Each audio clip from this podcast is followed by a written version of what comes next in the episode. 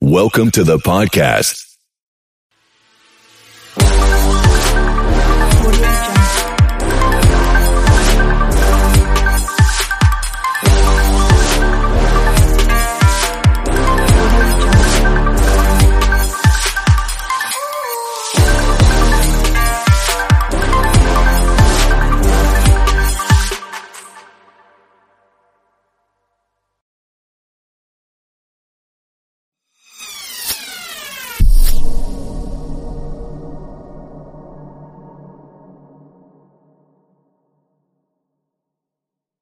Hey there, it's Kristen Gates with Trey Sauls of Sauls Law Group. I think when a couple splits, even if it's amicable, there are still so many hidden issues, things you probably never even thought about, right, Trey? Exactly. Such as who's getting child support? Is there going to be a need for alimony? Where's the dog staying? Are you selling the house or are you getting bought out by the other spouse? Who's getting the debt? And the most important thing is child custody. Who's getting custody and when will you see your kids? I've been through a divorce, and Trey, I wish I would have had an attorney that would have just walked me through it one step at a time. Just let me know that everything was going to be okay. Right off the bat, you're going to be okay and you will still be with your children. We realize you're a human and we will support you and counsel you through this process. You will not be treated like a transaction and we can help you through the most difficult time in your life. We will see you through this. Let Saul's Law Group give you the help you deserve. Go to saulslawgroup.com today and schedule a free consultation. That's saulslawgroup.com.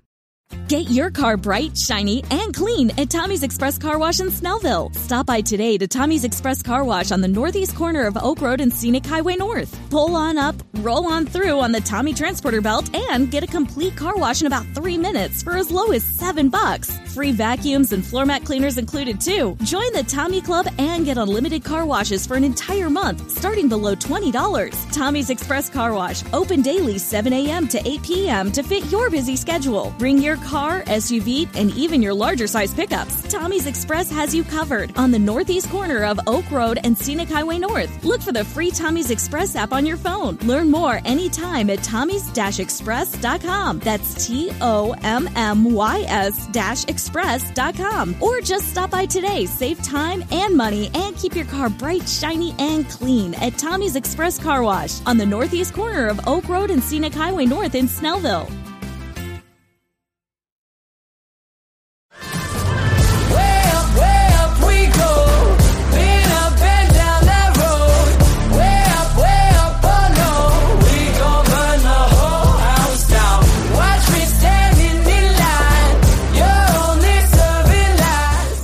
All right, Keyforge community, what's going on? I am the one, the only, the W O O K I E, joined here.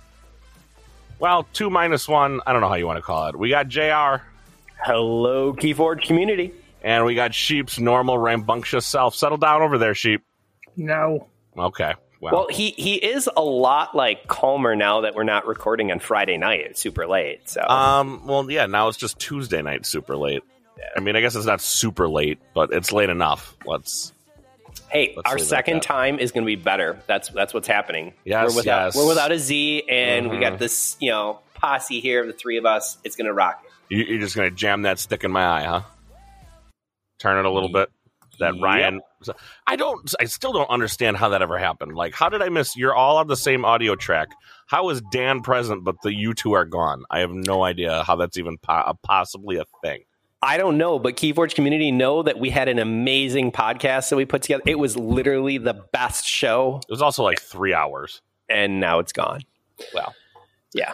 could have All been right, multiple anyway. parts, but uh, let's get into uh, take number two of why I suck at Keyforge with Hafnium. Uh, this goes out Oh, to hold on, hold on. No, Wookie, you get the first piece here, man. why is that? Um, pressing record button. I did press the record button. Yeah, yeah. Why I suck at Keyforge? Press the record button. I did press. Okay, so n- no, hold on, because Oh, don't worry. He's going to get it all night. All right. Anyway, right. why suck at Keyforge? How um, why did you get so loud all of a sudden? you told me to eat the microphone? Well, don't Um, literally um, eat it. Yeah, all of a sudden you got really loud. But I did All hit right. the record button. Dan was there, but somehow you and Z were not. So I hit the record button. Don't understand how one member who's on that same audio track is present, but the other two are completely missing. But Yeah, yes, anyway. why I suck at Keyforge, hit record. I'll take the blame on that one. Yeah, we're totally fine. We're all good. Um, so uh, we actually met Friday. We went ahead and uh, met for Keyforge Live, which is going to be coming up. Some updates in a little bit, but it was really neat. I had a listener who actually reached out to me, and since it was just spot on, and we were working on some other Keyforge Live items, I'm like, sure, let's throw it in. So Hafnium, thank you, thank you, big shout out to you, and um, came with the Wysaki Keyforge. So if this is something that you can relate to, um, go ahead and send us a little blip. You can hit us up on Discord. It was actually really cool to connect, um, but this is what happened. So basically, he's in a game. Uh, why I get Saki Keyforge is they're both at two keys. They're battling for that final key, and all of his amber removal could be seen it was in the discard pile. And like many games, it's late in the game, so you've gone through your deck roughly about one time, um, depending on you know plus or minus, depending on what your logos is and, and what your draw is. But uh, Hafnium really saw that there was only one possible out for his opponent, which was a miasma. And he simply had a single shadow self that was on the board. So all he really needed to do was get to six amber in any house. However, he decides to go ahead and play a fancy turn. And I, I know that uh, I, I, I got my hand raised. I unfortunately like to play fancy turns. And the consensus from our group is when we play a fancy turn, we oftentimes go ahead and have bigger issues. We cause larger problems.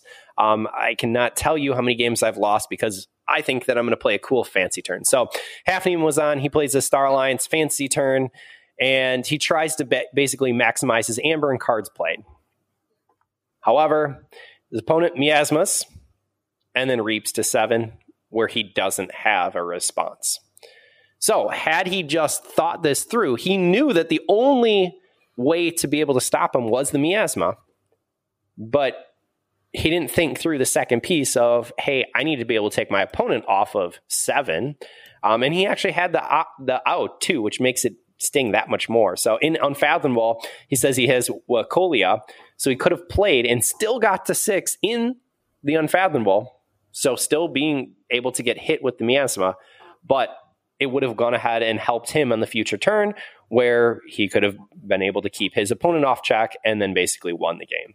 So, lesson that should be learned play to your opponent's out, not just your own. And I, I want to say that again because I think it is a great lesson.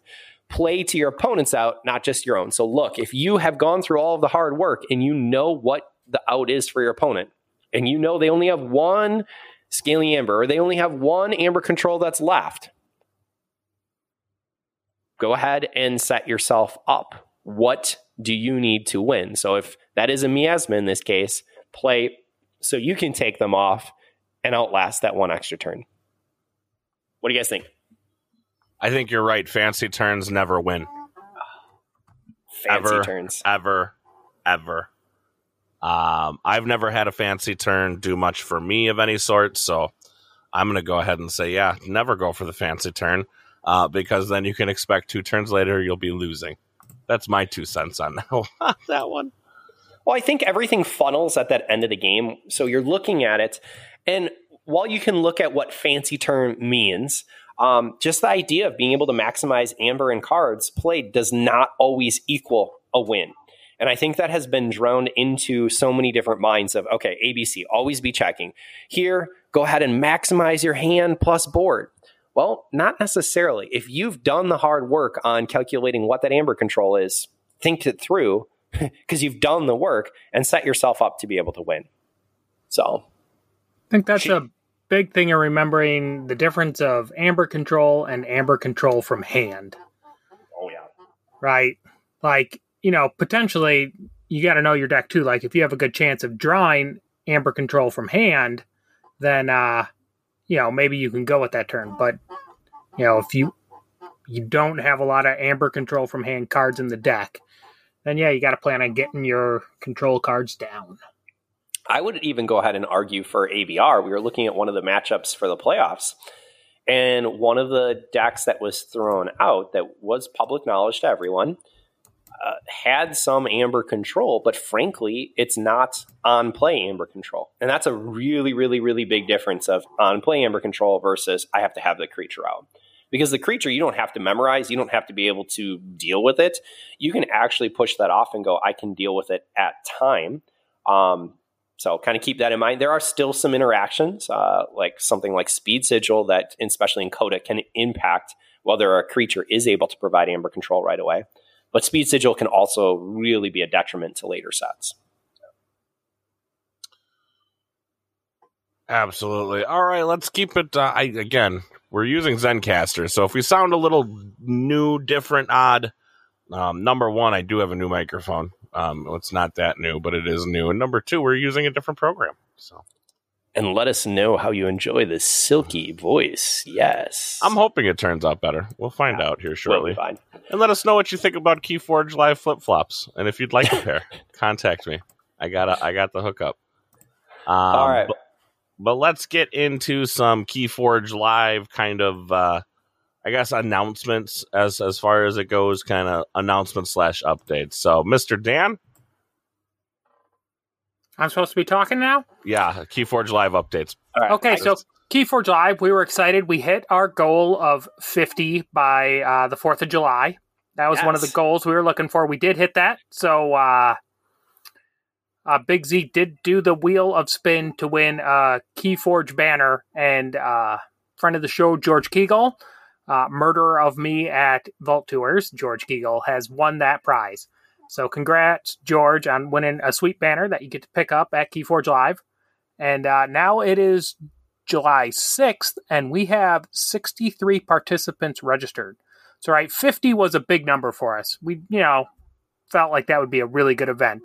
But now that we've hit 50, we have bigger goals in mind, right? What's better than 50? All right. well, I, I first want to back up and I want to hit this. I know that we're, we're recording a second time, but guys, 50 is huge.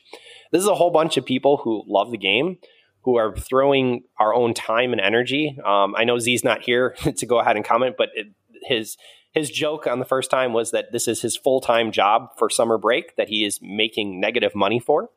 Um, but 50 was huge for us, and we hit 53 by the second, which was on Friday as of today and Tuesday, coming after the 4th of July, we get 63. Like, that is no small feat for a small little group. And it's not attached with any other convention, it's not attached with anything else to do. You're coming out, these people are coming out just to play Keyforge, which is awesome. And it is going to be an absolutely phenomenal event. But I cannot stress again, Keyforge community, you guys, all the guys, girls, are kids who are playing, thank you, thank you, thank you for registering early. Thank you for going ahead and coming out. And it's going to be an absolute blast. I look forward to meeting all of you or as many as of you as I can fit in that time and just playing some Keyforge alongside you. So 50 was a huge number. 63 is amazing. And, and we have sites. So sheep, Wookie, what, what are, what's our number? What, what do we want to go ahead and nail? Well, I can't remember what sheep sheep's number was last time. My number was seventy one. I would love to have seventy one people show up to an event that literally with two months notice. And the reason of seventy one is because seventy what was seventy the smallest it was the smallest vault tour For Collinsville. that we had, and that was in Collinsville. And the reason it was so small is because it was done on like such short notice. Like literally, I think we had like a month and a half, maybe two months notice for people to kind of book flights, get hotels, yada yada, so on and so forth, make plans to come. And this is a very, very similar event, right? we kind of we only gave you really a month and a half, maybe two months to kind of get flights, make plans, get out of the house, and figure out how you're going to get to Milwaukee uh, for four days or three days. I'm sorry. And so 71 to me says that we've really accomplished something. Like, well, this is no small feat. This is no small bananas. This is a real thing. Now, don't get me wrong. Where are we at? 63, you said, right? yeah, 63. Like, 63 is huge. yes. I told you guys at the very beginning of this, this is going to be feast or famine. Either we're going to have a lot of people show up, or like ten people are going to show up, and and six of them would have been us. You know, so I didn't really know how this was going to go, but I'm I'm super stoked about you know. I never thought we'd get to 50, but yet here we are at 63 people, literally spending their hard-earned cash to come to an event that uh, that we're doing. So bravo I- to all you guys. I I also want to go ahead and say that invigorates the group. I know that there's a core group that has been providing a ton of time and energy and money into this. This this is our money, but to know that our friends are coming out to play Keyforge that we haven't seen um, sometime some of these individuals over a year. Over 15 months. This is amazing. And it's going to be a great event. There's people, we're, we're putting in product, there's prize support. There's so much that, frankly, we get excited about. And we're like, yeah, let's just go ahead and do it let's go ahead and make this even better. And so seeing the numbers come out, it just helps to excite us to be able to push that much further.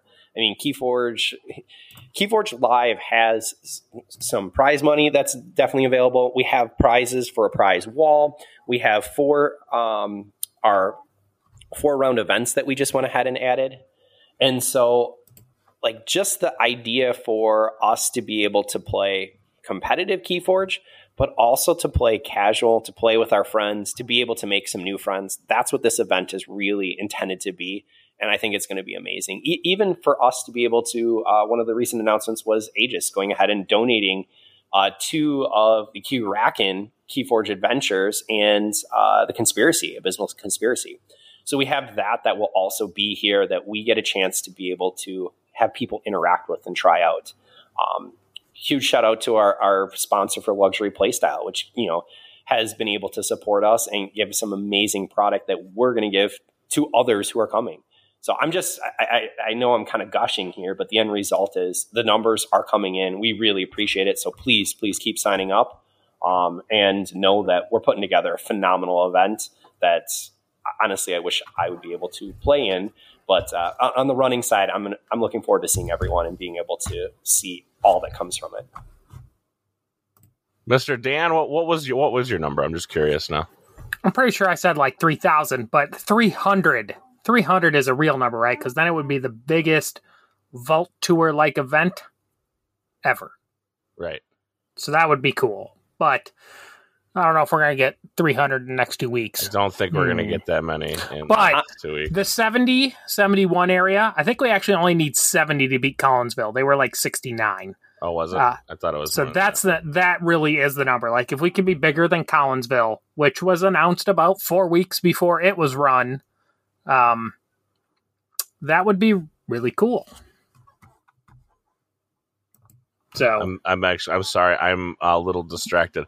I found this uh, website that does all like basically whatever you want. Like they'll they'll make bed sheets. Um, if you want bed sheets, so now I'm making like KeyForge Live bed sheets. As I was sh- sharing Keyforge community, we are kind of off on tangents, and um, big shout out to my lovely wife over there. Um, we have things that keep coming to my house, and I think that you're definitely gonna, room. I no no no that that's not the issue, but uh, you know we we've put a good chunk of money into it, so I hope that you guys all enjoy all of the different items that will be available because uh, we keep thinking about items and we're, we're doing it to have some fun. But uh, the other piece that I want to go ahead and plug is uh, Lokiar, one of our locals, John Palm, has been running uh, Keyforge with Pink Bunny Games. And he's actually putting on a special event that Thursday. So if you are coming to Keyforge Live and you're actually coming in Thursday night on the 22nd, um, he's actually going to go ahead and run a sealed MM uh, Thursday, which is a pre-event. Um, and that will start, I want to say, is that 5.30 or 6? Oh, goodness. I did not write that down, but um, he's he's been the one who's been running our events, uh, our sealed events with Pink Bunny Games here in Archon's Corner on Wednesday, and um, I still get a chance to go ahead and see him on Mondays for in in live person events. But super cool piece, and you should be looking. Uh, hopefully, I can update that whether that's five thirty or six. I know that he did have a cap, so if you're coming in, make sure that you check out Archon's Corner for the specific details. Um, but because the store closes at eight, um, where we usually start at six, but I, I think this is actually backed up to five thirty. yeah, so he's got a 20 player cap because of store size. Uh, there is a Shadows figure that'll be available if the event has enough players. Um, and it's mass mutation sealed. But if you're interested in that or other things that are going to be going on and people are doing, definitely come hit up our Discord. We have uh, some Keyforge Live channels there.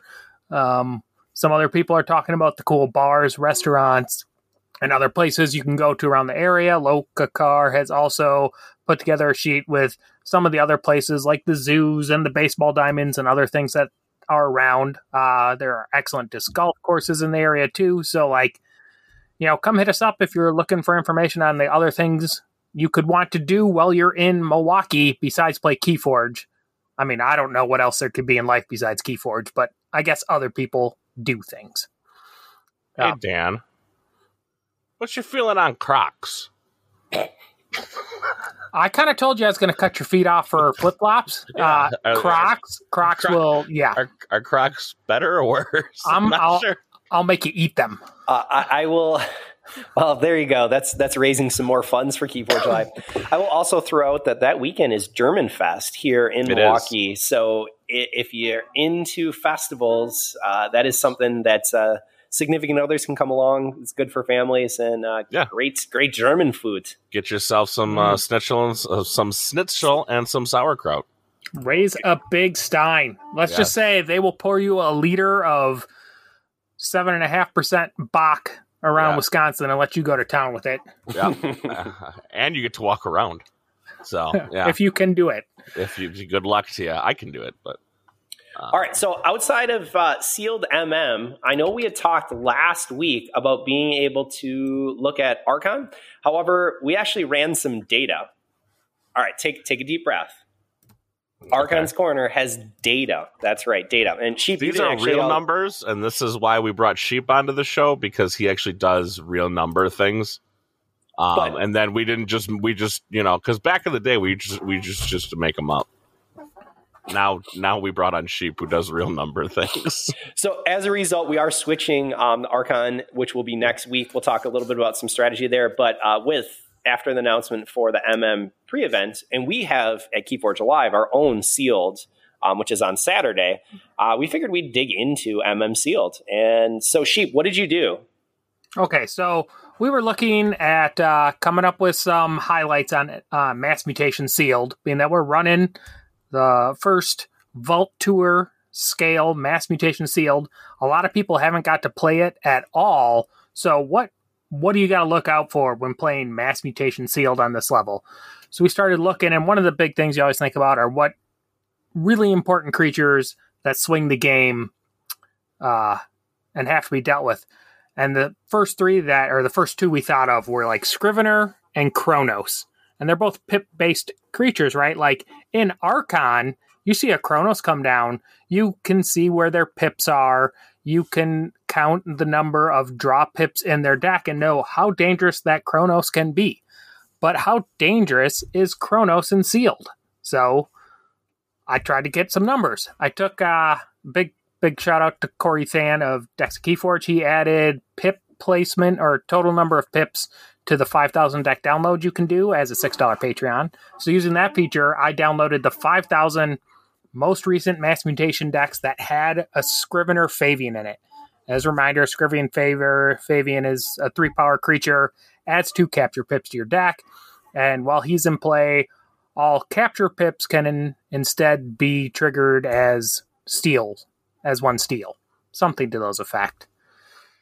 Um, so looking at a Scrivener deck, if you have, if you see a deck with Scrivener in it, on average, there's 4.36 capture pips in those decks. So on average, if there's a Scrivener in a deck, there's 4.36 um, capture pips that go along with them, which means that Scrivener, through one cycle, is expected to be able to steal up to four amber. And you got to remember though that this is uh, sealed, right? So when you're when you're looking at those sealed decks, you can't you're not going to know where their pip placement is or how many there are. So all you can really do is play off of averages. So I think you can definitely make some decisions when playing in a sealed game how important it is to deal with Scrivener Favian based off using this number of four, right?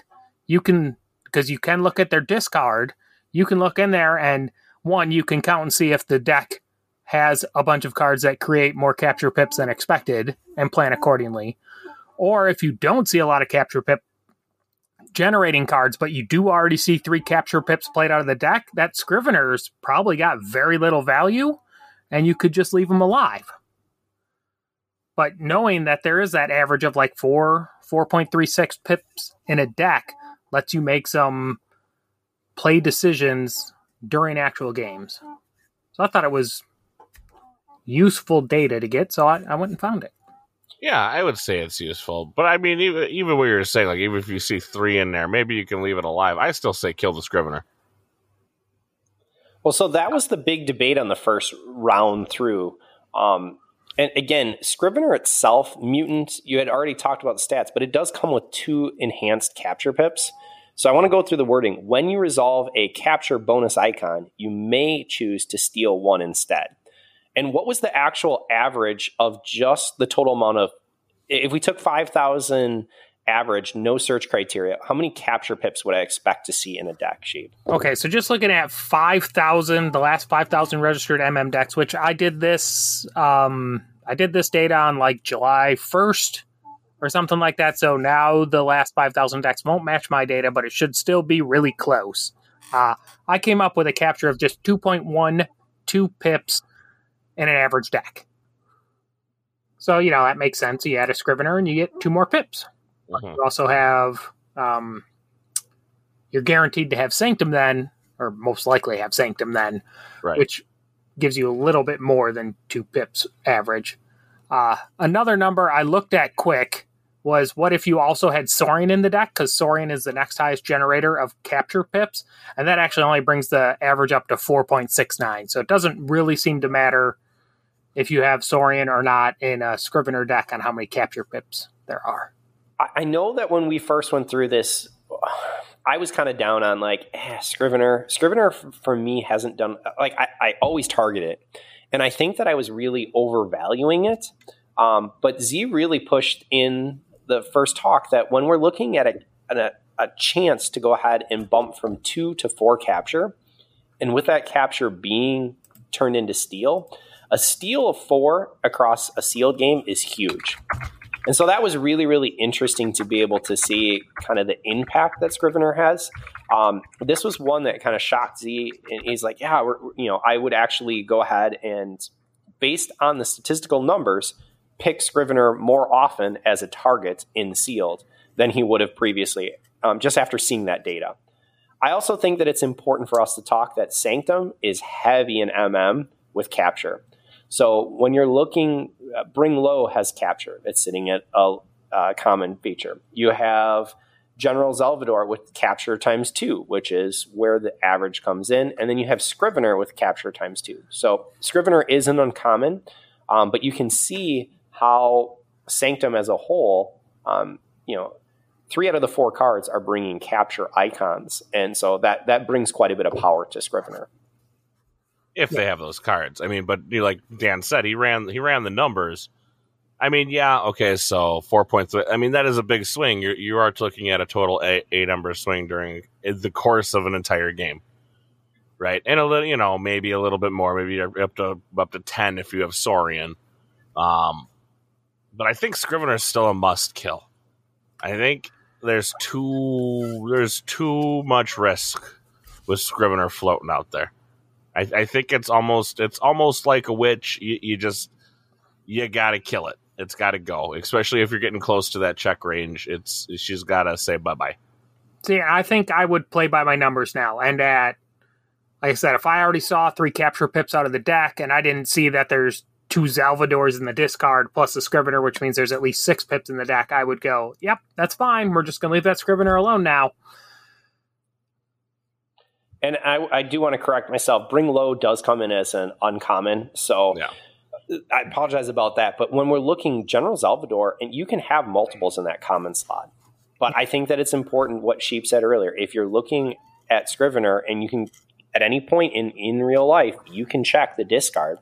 If you see roughly four capture pips that are already in, it really Yeah, but it It- is it has- important to count the number of capture pips that they could potentially generate. You know, like this is obviously much easier to do when they're 20 cards out of their deck than when they're five or six cards out of their deck. But it, you know, it's something you got to watch, and all you can really make judgments off is averages and guesses, right? So, um, know, so I we're just looking right. at I think this. more times than not, more times than not with the averages. Yeah, it, you're gonna you're gonna be okay. I but, should I have mean- I should have spent the time to figure out standard deviation, maybe, but I did not. Yeah. Um, but using that, we, Hey, you I mean, can make it up. I mean, that's okay. That's the thing we do here. No. Uh, so with uh, I'm with Z. I think uh, Scrivener is fairly frightening. Um, he's, you know, like when Scrivener's in play, capture pips are, you know, just kind of a thing. But when they become steel, they're very, very powerful. So Scrivener stays pretty high on my kill list in this set. Although, uh, you know, like I might not take a real bad turn to kill him like I said, if I'm in that position where I think they could only generate one steal from him easily, but I don't, uh, I don't think you can discount his potential, right? Because eight amber swing throughout a game potential is, is a lot, although it's That is a lot. unlikely to be that high. But the other one we looked at was Chronus, right? Because Chronus, I always treat as a must kill in Archon. But what we looked at when when we look at Chronus, so if you're out of the 5,000 decks that had Chronus in it, there's only an average of 3.8 draw icons with Chronus. And uh, again, I looked at this matched up with Starlines, and that moves it up to 4.41. So that means on Chronus, uh, you know, it's draw one, archive one, and it's only a total of four cards. And this isn't sealed where it's not like the cards are crazy baller throughout the deck, most likely. So, I mean, it is efficiency but I don't actually feel like it's nearly as threatening as Scrivener. So I'm going to bounce in just for a second. Chronus, in case you're not familiar, three power Logos creature, which is a mutant. It has enhanced with two draw pips and a constant ability. After you resolve a draw pip, bonus icon, you may archive a card. Now there's, you know, so I mean, like, I don't think, I mean, like, again, Chronus, you know, for it to be real effective, it often helps when the draw pips are either on him or in uh, Logos. But this is another thing. So again, you're looking at close to that four number. So even if you are concerned about it, you can use that average of four as a thing. And again, go looking through their discard and decide how likely they are to generate bonuses off of Chronus the next turn. Um, I mean, like, I think these creatures are still important to kill most likely, but they may not be must kills like they are in Archon, where you're seeing Chronus decks with eight or nine draw, and one of those is on something like a casual loop, causal loop, um, Mhm. where you can re refire it multiple times. Uh, the one thing to remember though, this is sealed. I am Trey Sauls. During your divorce, you deserve complete attention, especially when it comes to your legal decisions that affect your children. Sauls Law Group takes care of you, and their experienced team helps families settle difficult domestic situations. Through these trials, it's important to save as much money as you can for your family. So Sauls Law Group is now offering reduced retainers for all clients, old and new. Take advantage of Sauls Law Group's unmatched preparation and passion to fight for you in the courtroom. Go to saulslawgroup.com today. Thanks to Visa, you could win a trip to a past Olympic and Paralympic Games host city when you use a Delta Community Credit Union Visa card. Now through August 15th, you'll be entered for a chance to win a trip to Los Angeles, Salt Lake City, Montreal, or even Sydney, Australia when you use your Delta Community Visa debit or credit card for your everyday purchases. No purchase necessary to enter or win. To learn more and for full rules, visit deltacommunitycu.com slash Visa Adventure. Delta Community is federally insured by the NCUA. Visa, worldwide sponsor of the Olympic and Paralympic Games. any of that stuff could happen. So just because we're saying on average this may not be the thing, you know, th- there is always the chance that you know they opened a triple, you know, a triple draw card in in Logos and they get to just constantly reuse it Well, like a to- QMEX. yeah. a triple you draw QMEC and a Yeah, you Chronus could- and they just go silly. But again, if you see that, that's you're going to have that information Well, at that point. yeah.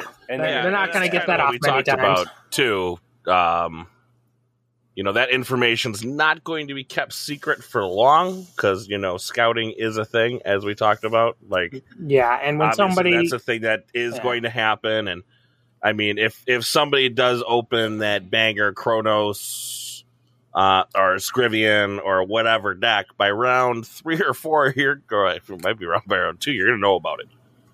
yeah, we don't keep our mouth shut. We we get excited about other people's poll and We are talkers in the key. and actually, like, oh, how am I supposed to win when that guy opened this? This isn't fair. Arr. Um, and then and then you just immediately go two and drop. That's what happens, right? that's what you do. I No, go. I I've never gone 0-2 and dropped and sealed. Thank you. So I, I do think that the 5,000 average deck search with no search criteria is really important here. On average, you should expect to see 2 and 1200s for capture. For damage, you're expected to see 2 and 2300s. Okay.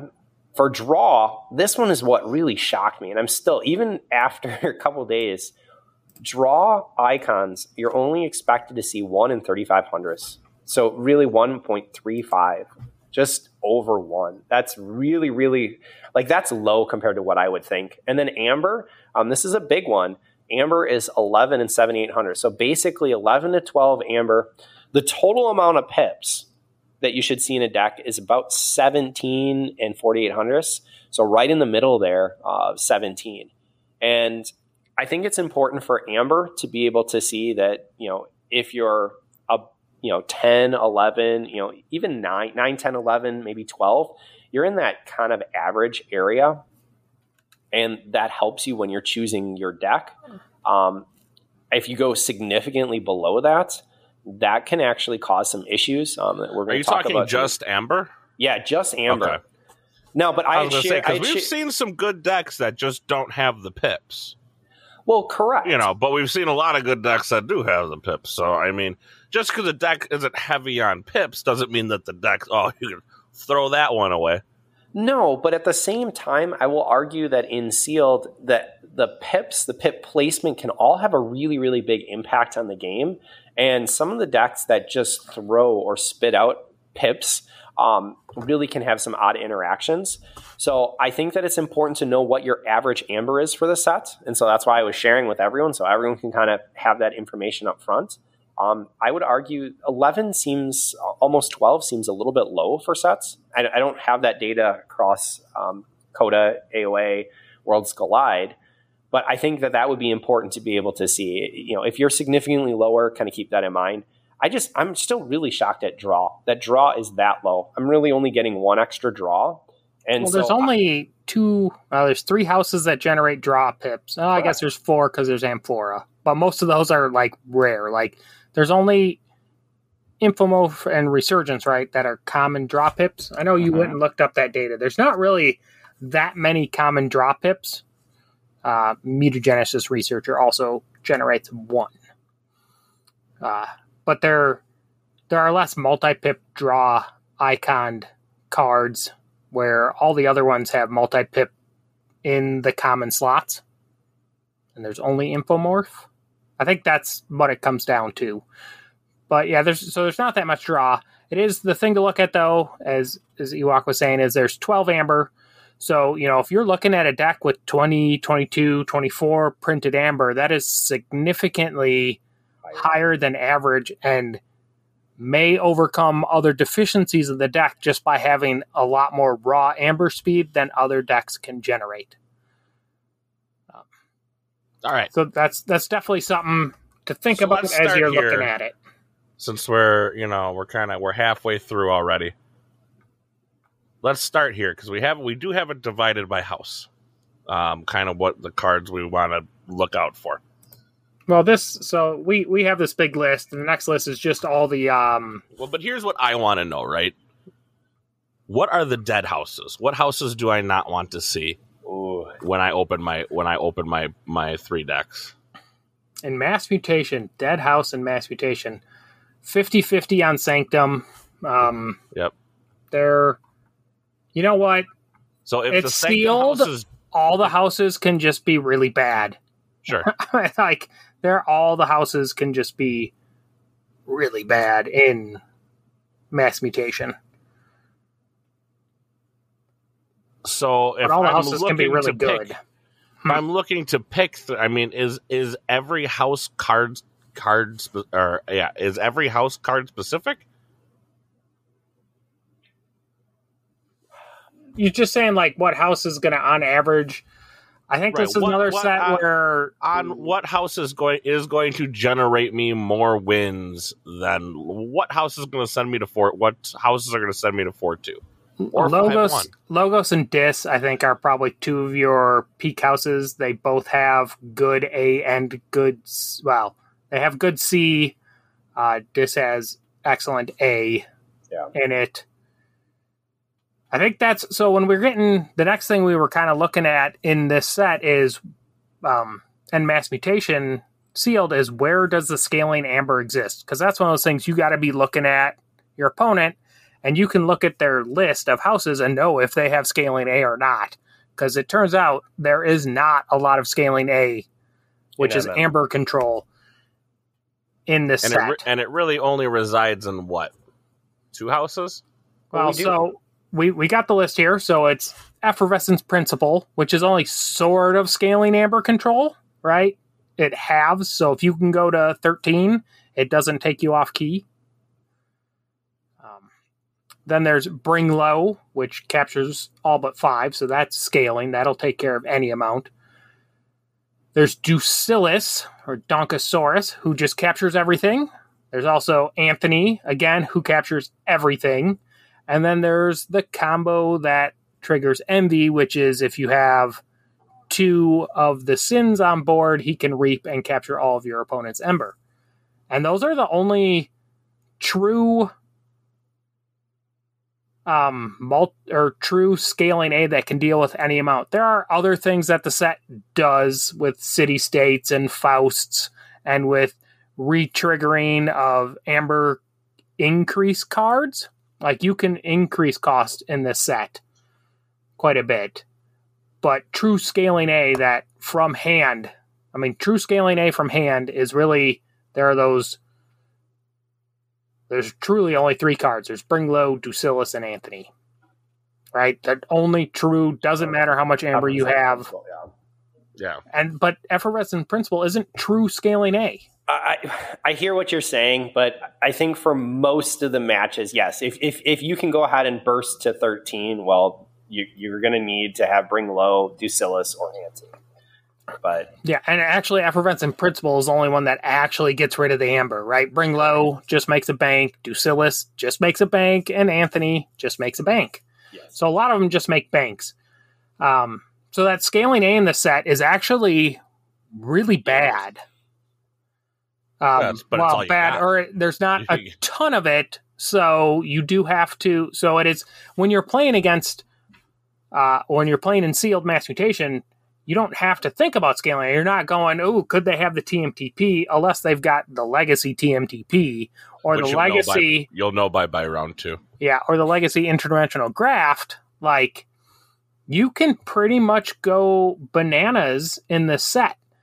and, Uh, and so that that's what we were basically arguing is when you get amber, just burst. I mean, Yeah. Just go. just go because you're there's very very little punishment for that obviously keep an eye out for the sins and if you see it deal with it but uh, it just i don't know in mm if you have amber amber burst burst I mean, if I'm playing against not Dis, so like I'm playing against what Logos, Shadows, Star Alliance. You know, you're gonna know the houses. You know, there's just burst, just go. There's no reason not to in this set. There there is very little reason not to. I mean, Ludo could exist, right? So he could Sure. burn up a bunch of amber. Um, things like city state curia can can definitely punish you for making a ton of amber if they have creatures. Like there are things that can happen, and you do have to be aware of them. Uh, envy gluttony, right? It's envy gluttony, whichever Yeah. one. Uh, envy captures all, and then there's the other one that lets you Gluttony reap and them all. yeah, pulls it all into your pool. Like those things can exist in the set, and you do have to think about them a bit. But all in all, yeah, you can just go. Well, I, I would say put it this set. way: uh, at a lot of those times, if those combos have hit, you've already lost. potentially that one thing. Although this set doesn't have scaling amber, this set has amazing little amber controls here between key costs, the mutant combo creatures, and dis brambles. It just goes on and on with the number of small amber control cards in the set. Well, Red even- pennies, bone nivings. It just e- even the ability to capture. I mean, we have capture pips yeah, that are capture there. Pips so- everywhere. So small amber control really is very realistic. So it's often very beneficial to be able to burst so they can't take one, take two, take three, and stop you. You can get get the job done. It's another reason why Key Frog is so good in this set because it saves you from getting just stopped again and again and again, which this set is very good at. All right, so there's so we're talking about scaling amber, right? What's the next and probably the most important thing in mass mutation? Creature control. Creature control. And on the other hand, there are a lot of good creature control cards in the set.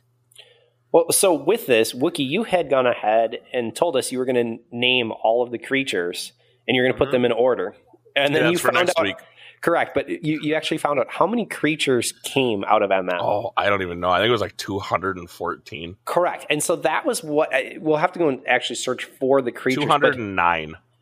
It really, really shocked us that there's that many creatures. And in a set, that's going to tell you a lot. This is a creature based set. And so, Well, and honestly, the- probably the biggest piece is going to be your C. Do you I think have the a way to biggest deal thing with it? for me was how many, like, oh man, like there's so many good creatures in this set, right? But then there's equally as many just piss poor creatures in the set too, where it's like, oh yeah, like this guy's, yeah, I know him, he's Mm, useless. I got four Francis the Economist. Yes. Right.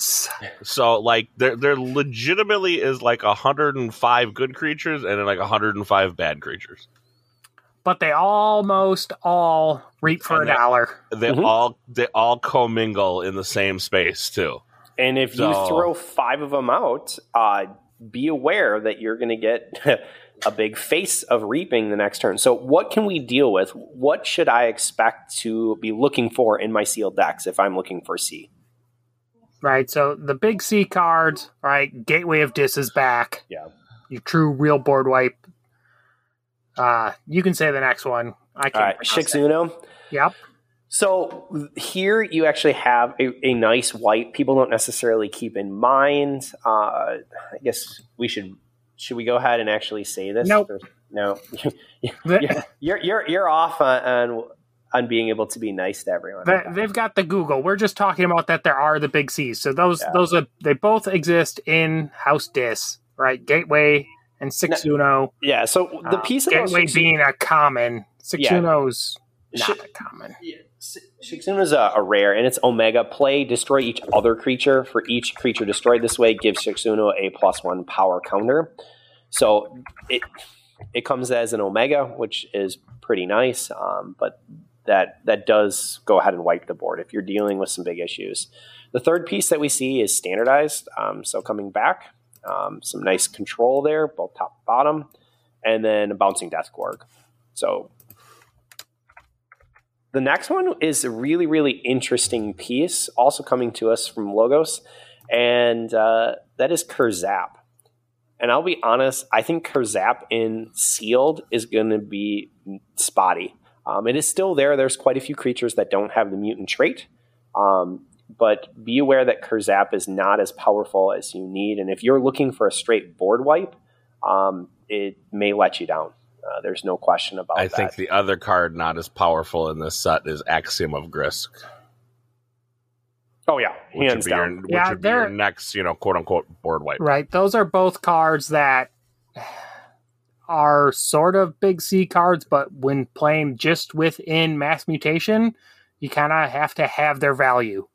Because with the amount of capture pip stuff going on, um, it definitely does reduce axiom. If you see somebody has um, Saurian in their deck, you're just going to assume they have axiom, and then you're going to try to put your amber pips around to protect your own creatures. You know, same thing. Kurzap only killing mutants. There are a lot of mutants in the set. Some decks you're going to play against are going to be almost purely mutants, and the card could do nothing Uh, Kurzap also can sometimes just be terrible in your own deck because you didn't get many mutants. So it's a card you really got to think about um, if if it's going to work for you. I think bouncing Deathquark is really nice without the chains. The problem is if you don't have the creatures, you're already down um, and you're being outboarded. It just doesn't pull Yeah, what you it's need. it's not a catch up card. It is Correct. a closer card, right? You pick off their most important targets while throwing away your trash. I know that we were down a little bit on Sanctum earlier for MM, but Spirit's Way is a phenomenal, phenomenal card here for c- control.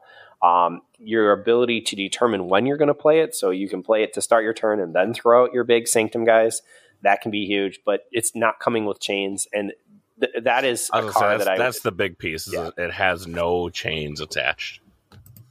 You kill everything three or higher, which most, I mean, which is a, it's quite a number of stuff in the set. There's a lot of fours in this set. I don't Yeah, know why. that- it is a very strong card in the set. It's not a common, um, and that is actually one of the weaknesses that there is in Sanctum. The set is it doesn't have a lot of creature control in it, and then this is its card, and it's not a common, right. so you can't count on them for good creature control. Um, right, Tertiate Saurians is also get still around. yeah, Axiom and Tertiate. Tertiate, really good one. Targeted, big board removing stuff. That's often very good. Star Alliance is still got a lot of strength. Having you know, Quantrino Flux is not a board wipe, but it it can functionally be a huge swing card. Uh, General Order 24, that's an interesting one, but definitely controls boards. And then they have Red Alert as well, which in this one, with the way you play creatures in the set, like thinking about Red Alert sometimes can be worth it. Although I don't know if I ever actually play around Red Alert and Sealed. I just, I just go. But on the other hand, I wouldn't if I had four on board and you know in hand I don't have any of that house. I might still just play that house and sealed because that's quite possibly enough delta to make playing board better in sealed. Definitely, like you don't have to have as big of a delta versus your opponent to win a sealed game as you expect in high end Archon. So overboarding versus Star Alliance, where they could have red alert, is not something you want to do. Uh, did we say Savage Clash yet? No, No, because sa- I no. I was just sticking with the Star Alliance stuff. So Oh, yeah, okay. I was Yeah. like, I'm just kind of going through it. I'm like, I don't think we even got to No. like, we haven't even Sav- really honestly touched on. Savage Clash is a huge common um, creature control card, right? Destroys everything except their strongest and your weakest single creature. Uh, so that one is, you know, if you see, again, if you see that they have Untamed, you're just going to assume they have Savage Clash. That's just a safe assumption. Yeah, Uh, I then would there's some other ones that kind of count as C, um, like Mind Over Matter, which archives all creatures. I find that card to be exceptionally powerful, especially if they play mixed board, where you can just hand choke them by putting all their stuff back in their archives. Again, this one, because it archives everything, works really well against capture decks because they capture all your amber all over the place. Then you mind over matter, get all your amber back, and then they have to take more than one turn to reset their board. It's a very strong card, but it's at rare, so I don't think it's something to think about a lot. Same with Amber Lucian, another true board wipe, clears everything, but then resets everything readied, so your opponent gets to use their creatures. It can it can bite you, and because we're not playing Archon, it's not as likely you're going to have a good Amber Lucian like Grim Reminder deck where you can get more value out of it. But it is remember one thing to remember is Amber Lucian is put into play and not play creatures when it plays everything. So it does skip um, enhancement pips and play effects. So All right, we got about ten minutes left, so let's get powerful. into let's get into some of the artifacts we have to look out for. You guys still say Eaton's jar? Is Eaton's jar rare? Eaton's Jar is definitely rare, and it's still a very important card. In this case, this is where you have to go through and look at the most important commons in each house, know what they are, so you know what you're calling against. Because this is sealed, you don't know what they're playing. But If you can name Rad Penny uh, against a Two Shadows deck that has two Rad Pennies, it is a significant hit. Yeah. So What about essence scale? We don't have have that on the list. Is that not a thing to really look? I mean, honestly, look out for in sealed, or So is here's the too? thing. Is that too narrow? Is it too? Then that's kind of it is like what can you really do to play around it i think the other big one um, because we had eden's jar harvest time borrowed blossom drake reclaimed by these, nature these are these are our cards. Like, how Yeah, do you deal with just- artifacts? And the really the only one is borrow is borrow and reclaim by nature are two things that are out there, but borrow is really the one you have to think about existing because them stealing your important artifacts, which the ones that we had kind of picked out here were Curiosaurus, which borrow doesn't really matter against, nope Amphora Captura, Autoencoder, and Transporter Platform. Those kinds of cards getting borrowed can just give the game away to your opponent. So if you see they have shadows, you may gonna say, if, if I have see shadows, do I just chuck Curiosaurus and call it a day? Well not Curiosaurus because that one doesn't sorry. matter who controls it, but giving Auto- somebody Autoencoder. Let's say like yeah, I was gonna say let's say like an autoencoder or an amphora. it's a hard choice. Like I I don't know if you can chuck it. Um, because Where- you get so much value out of the card and chucking it if they don't have borrow, um, it, it's it's a very tough thing. But like if they get to borrow your auto encoder or your amphora, that may just be game. Well, and the other question comes at what point? You you now roll out with autoencoder. You have it turn one, and you see that they have shadows, logos, and dis. Okay. Are you playing that? Because you're getting so much value with it being turn one right away. Um, you know, th- that's where you're going to have Well, to make I- some calculated decisions. I most definitely think you're playing it. Um, oh yeah, I am. and running that risk of they borrow it on turn two, and then you just kind of Be sad. Yep. yeah, you just kind of cry. Well, I yeah, mean, it's it'd be a sad Ah. day, but I mean, you you don't just chuck it and wait for the cycle. I mean, because because MM is like the fastest No. set. no, you can't just chuck it. Like you gotta, you gotta be going. because you You, gotta be going to? for the throat. the The worst things I see, I think I see people do is play too defensively. Uh, I mean- hand, hand raised over here by Ewok. Yeah. one hand raised. Two I, I didn't want to call you out, buddy, uh, but you, you got to go for the throat often, right? If you if you try to play defensive, you're just giving them a chance to get their offense going and win the game. So uh, it's I'm it's just gonna say every time I every time I go by Dan's philosophy, which for the longest time was always my philosophy in any sort of game. Dan comes and plays a borrow, steals all my stuff, and then I'm just left crying in the corner, sad and lonely. Just saying, it all it always happens. That's why I'm saying, do you just chuck it and say, "Well, good goodbye"? But think about the value that it's giving to you. And so But if think about the value it could give your opponent. correct, but if I get value if I'm playing at turn one and I get value on turn one, and because it's out there, turn one, two, three, if even let's say on average I'm gonna go ahead and get four turns out of it, is that worth it? At what That- point that is really it, at what point depends. is it not? that Right. depends so much on your know. deck. It is it is very hard to say, but borrow I is just- definitely a card that can just ruin your day very quick with some of these artifacts. and I, I got I, I I have to imagine if I'm playing Shadows, which I, I'm sorry is in this set kind of one of the weaker houses. No, Shadows is one of the best houses in this I set. would say it is middle. No, you're playing too much Archon. I got about I got uh, let me give you all my shit Shadows decks that are in my box right now. I mean, Bone Nithing and Rad Penny are both commons. yeah, and, they're they, great cards. They and make I'm not, decks. I'm not discrediting them, but like the Shadows house, and maybe this is all houses because I've opened tons of decks where it's like this house is great, but this house is poo poo.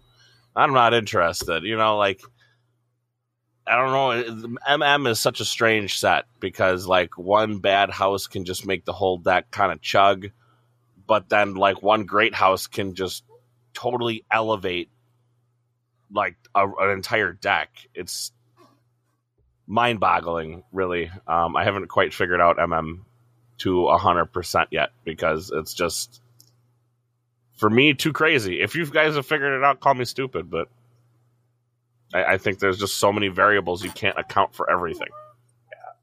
I think the problem is, is steel still is extremely powerful, and having both bow nithing and rad penny with steel at a common slot really helps in a sealed format. Sure. Um, I would also argue that when you're looking at safe place, is being able to have options to like pull back things like creatures Right. like bow nithing. And is listen, Johnny. Longfingers, my favorite card in the set, my guy. Yeah, I mean, I love that- 'em. Jo- You know, like- Johnny's are rare though. I think that you have borrow at uncommon. So, and that's really it. Is look at the commons, look at what's happening, um, and then look where you are in the actual tournament. Um, is it your first round? Is it second? Like the the deeper you get, you can probably start to assume that the players either know what they're playing or that they have some solid cards coming from those houses. Again, I think there's things that each of these houses can do, but I also see some real weaknesses in each of them as well. Right. Yeah. So- So. I guess what I'm gonna if so I had I actually did three decks myself the other day and opened three decks, looked them over, trying to decide what to play, and yeah, ultimately C was the biggest driving factor, and then and then Amber Control.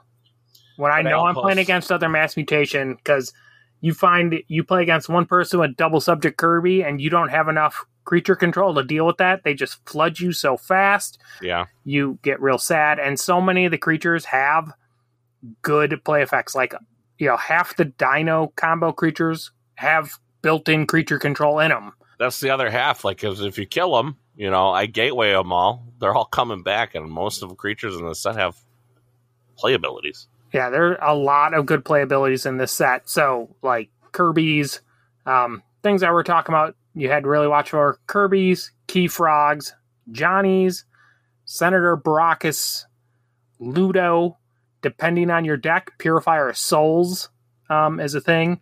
Master of the Gray, pretty big time because an average deck has nearly 18 pips in it, and Master of the Gray turns off all pips.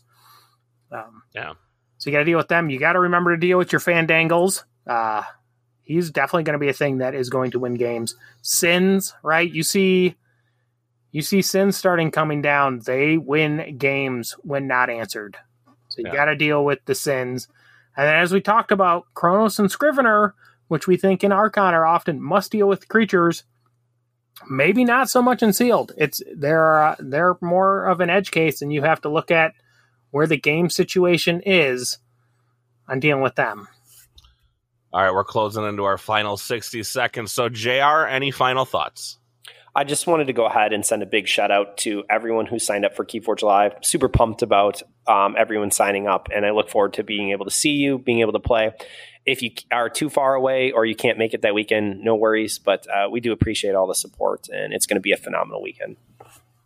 Mr. Dan? Keep playing Keyforge. We are now playing Tuesday night sealeds and Sunday night Archon. There is currently no Thursday night event, so quit looking for those for the time being. All right, I'm going to post these decks that Dan uh, did kind of, he kind of opened them up. Uh, they're all scanned, right? So, QR Yep, codes they're all not a big scanned now. Okay. So I'm going to post them onto Twitter. You guys can decide which deck. We've kind of already made our decision of which one we would choose. Um, and try just to pick one. Don't use um, you know, don't don't use decks of Keyforge, don't use anything, just use your eyes and scan them quickly. You have five minutes to choose the best one and go. And that's it. So we'll see you all next week where we'll be talking what are we doing? Uh Archon next week? Survival? Yeah, Archon Survival Survival. strategies. We will see you next week. We're talking survival. Take it easy.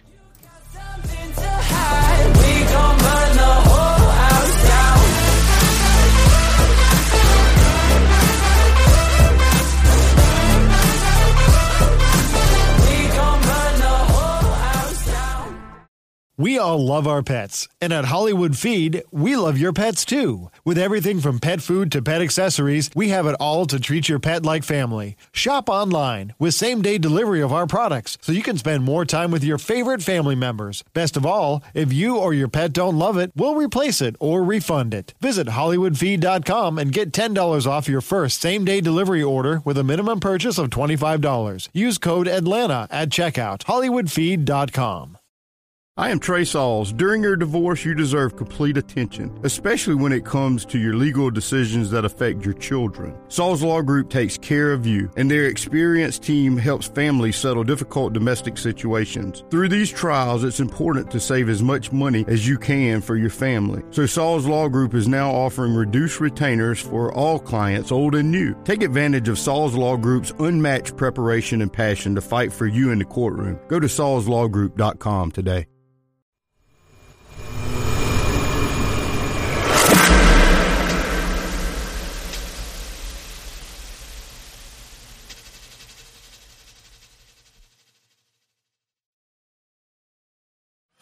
Sign up for the newsletter so you never miss an update.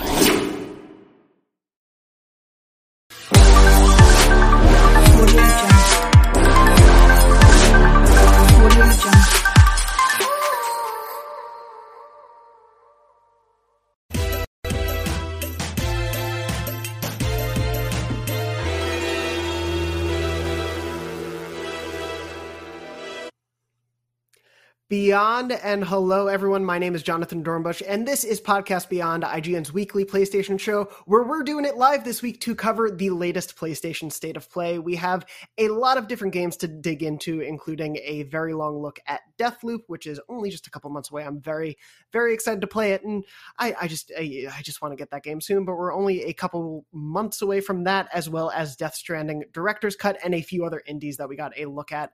Uh, to discuss everything we saw, I'm joined this week by Brian Altano. What's up, Beyond? Hello. Hey, let's Brian. do it. Good, good to see you. Also joined this week by Matt Kim. Matt, thanks for joining us. Hello, yeah. Uh, Nintendo voice chat, right? No, no, No. Matt, No. we're live. We can't edit that out. What are you doing? Where was the Switch Pro? What a waste. yeah, we'll we'll get to the Switch OLED model not being there in a second. But of course, we're also joined this week by Max Scoville. The number one Xbox podcast on Oh no! Oh god! I, I I Hello, don't welcome to have Game Scoop. I don't even have to imagine the comments because we're doing this live, and so I'm sure the comments will just be there as we record. Uh, no, of course, we're going to be digging into the whole state of play presentation, which we just saw about 30 minutes of some upcoming games uh, coming to PlayStation 4, PlayStation 5, and PSVR. Uh, not, of course, PSVR 2, which just to get it out of the way, of course, if you didn't see the PlayStation blog announcement before the state of play, we learned that the next God of War, Horizon Forbidden West, and PSVR 2 wouldn't be at the state of play. So, just to set expectations, we're not concerned about those not showing up. We'll talk maybe about what wasn't there, what could have been there, and, and all that sort of jazz as we go through. But I, uh, I do want to talk about what actually was there, and I want to start with Deathloop because that was the one that got sort of the marquee presentation. That was sort of the big advertised game of what was going to be here. Uh, we got a nine minute look of Deathloop, uh, a little bit more of the actual loop of what Deathloop is. Uh, this is, of course, for those who don't know, coming from Arkane, which is now an Xbox owned studio, but they are making a PlayStation 5 launch exclusive for the moment. Uh, the, the, developers, of course, of Dishonored and the most recent Prey. Uh, Deathloop we've seen before in a couple of state of plays and, and gotten some very groovy trailers. Uh, I think the last state of play in March or February, whenever that was, we got a sort of music video of Deathloop, but this is probably the biggest chunk of gameplay we've seen of it yet. Uh, Brian, I wanted to start with you. What did what did you think of this latest look, and what are your overall sort of feelings on Deathloop as we approach its launch? Um, uh, the game looks gorgeous. I feel like it looks a little bit be- better every time we see it. Uh, it's aesthetically like kind of uh, just incredibly fun to look at, just because it it really takes advantage of uh, sort of a lot of stylistic decisions. It's got some great sort of energy to it, uh, some some great colors and stuff like that. But the gameplay itself looks fun. The weapons are weird and crazy and kind of vintage sci-fi, which I dig.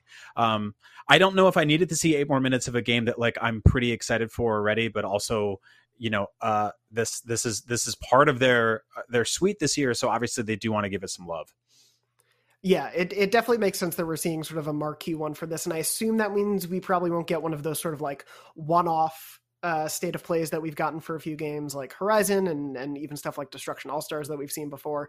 But uh, it, it definitely needed sort of a marquee look at what actual gameplay is because I think we've seen a lot of very, as you were saying, like really good looking stylized trailers, but showing people what the actual gameplay looks like a bit more uh, Mhm. makes a lot of sense for a show like this. Uh, Matt, I wanted to jump to you. I actually don't know your history or you know whether you've played past arkane stuff but what did you think of this look and what are you what are your sort of thoughts on deathloop in general Yeah, I'm really excited for Deathloop, but I, I mean, you're kind of right. Like I've dabbled with Dishonored and I've dabbled with um uh, with Prey, but I never, they never really kind of like gripped me in the same way that I'm really looking forward to Deathloop. Uh, I like the the powers are cool. Like Dishonored has really cool powers, and the story is really great. I was actually just kind of bad at Dishonored, and I was way worse at Prey. But I don't know. So maybe I might be bad at uh, at this one too. But we'll see. Yeah, I I had the same problem. I've tried Dishonored one, I want to say three times, and I'm just very bad at it. I just Mm. feel like I'm awful. But maybe Deathloop will solve that problem because the whole point of it is if you're bad and you die, well, you just start again. Right. That Um, like whole Dark Souls loop. Exactly. Uh, Live Die Repeat, my Mhm. my favorite Tom Cruise film. Uh, Max, I wanted to jump to you because we've talked about this definitely a bit before on the show, and we were kind of talking during the state of play, um, and and we've sort of hinted at in this discussion. But like, I'm just I just want to play this game at this point. I feel Yeah, like no, we've seen a lot of it. But but what did you think of this latest look? It's it's been an interesting game because I feel like when they first revealed it, they had the cinematic trailer that kind of alluded to what the gameplay, the the the eponymous loop is actually about, but Hmm. didn't really show it in action. And then we saw like a you know previous demo that sort of did. I feel like this is the first time where what you're going to be what you're doing is actually really clicked with me. And the thing that made my sort of ears perk up is how much it resembles Hitman. Yeah. Um, like being able to sort of you know where this person's going to be at this time.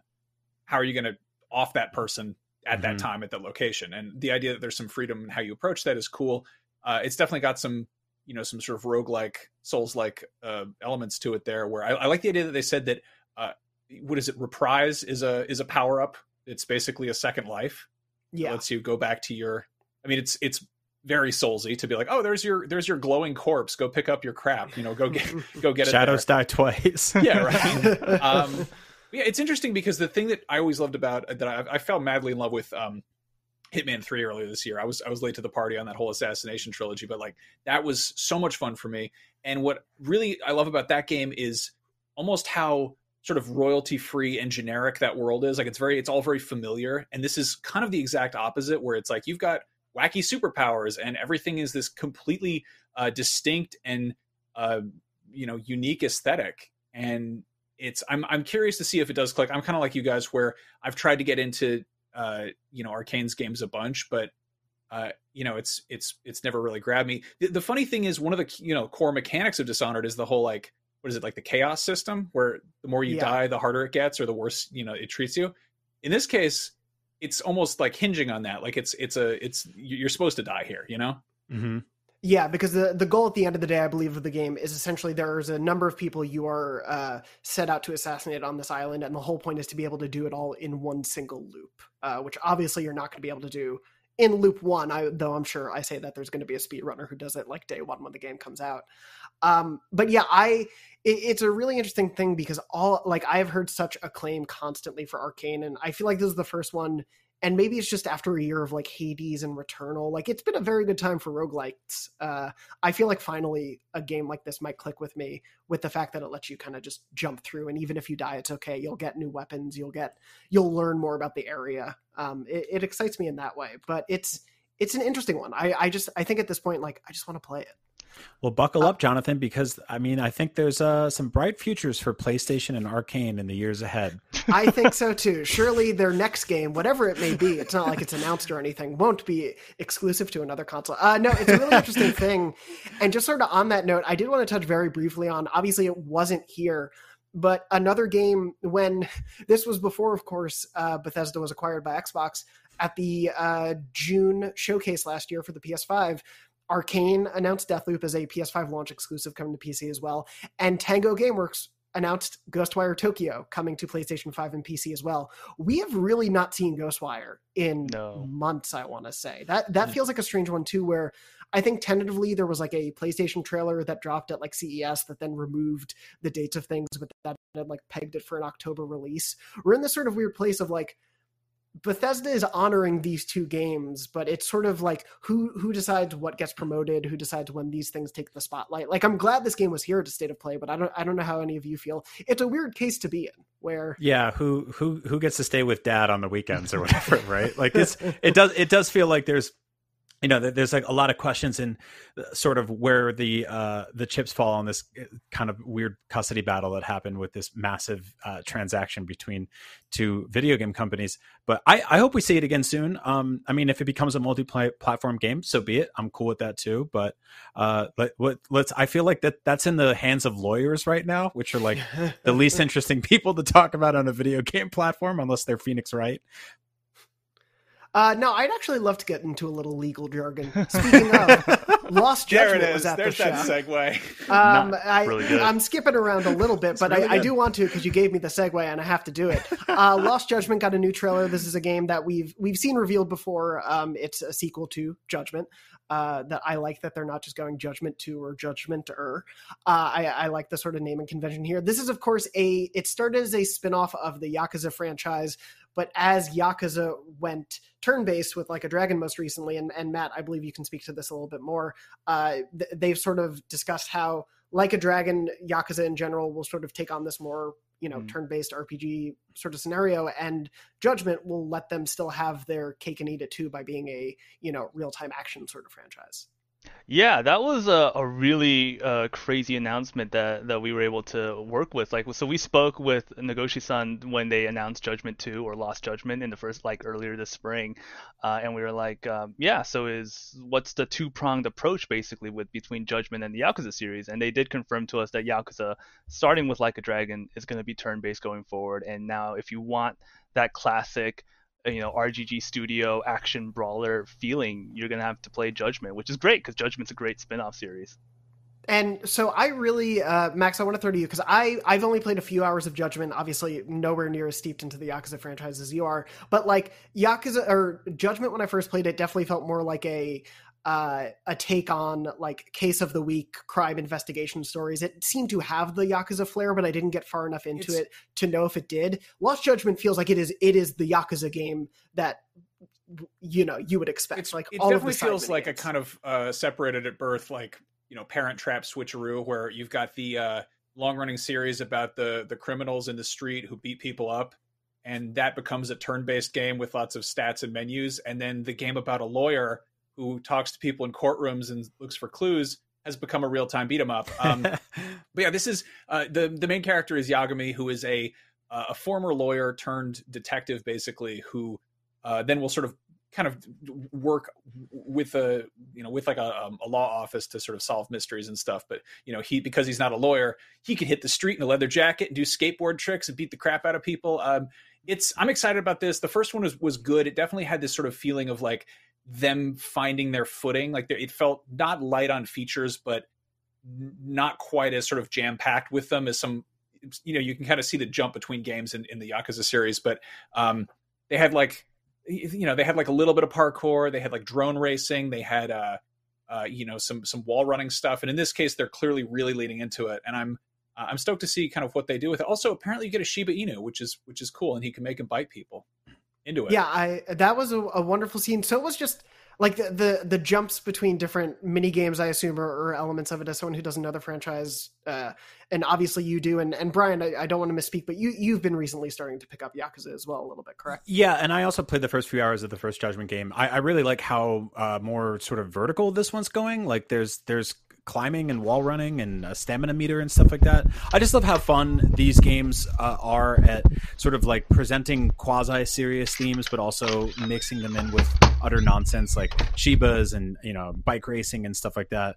That is one of my favorite things I've ever seen. Just like throwing a guy upside down into a wall, kicking him, and then punching him in the belly until he falls on his head. That's great. Uh, more games should have that. So yeah, I'm totally into this. Uh, unfortunately, I won't be able to catch up on all of the Yakuza games before this comes out because this doesn't come out five years from now, and those games take like 85 hours each. But I'll get there, I promise.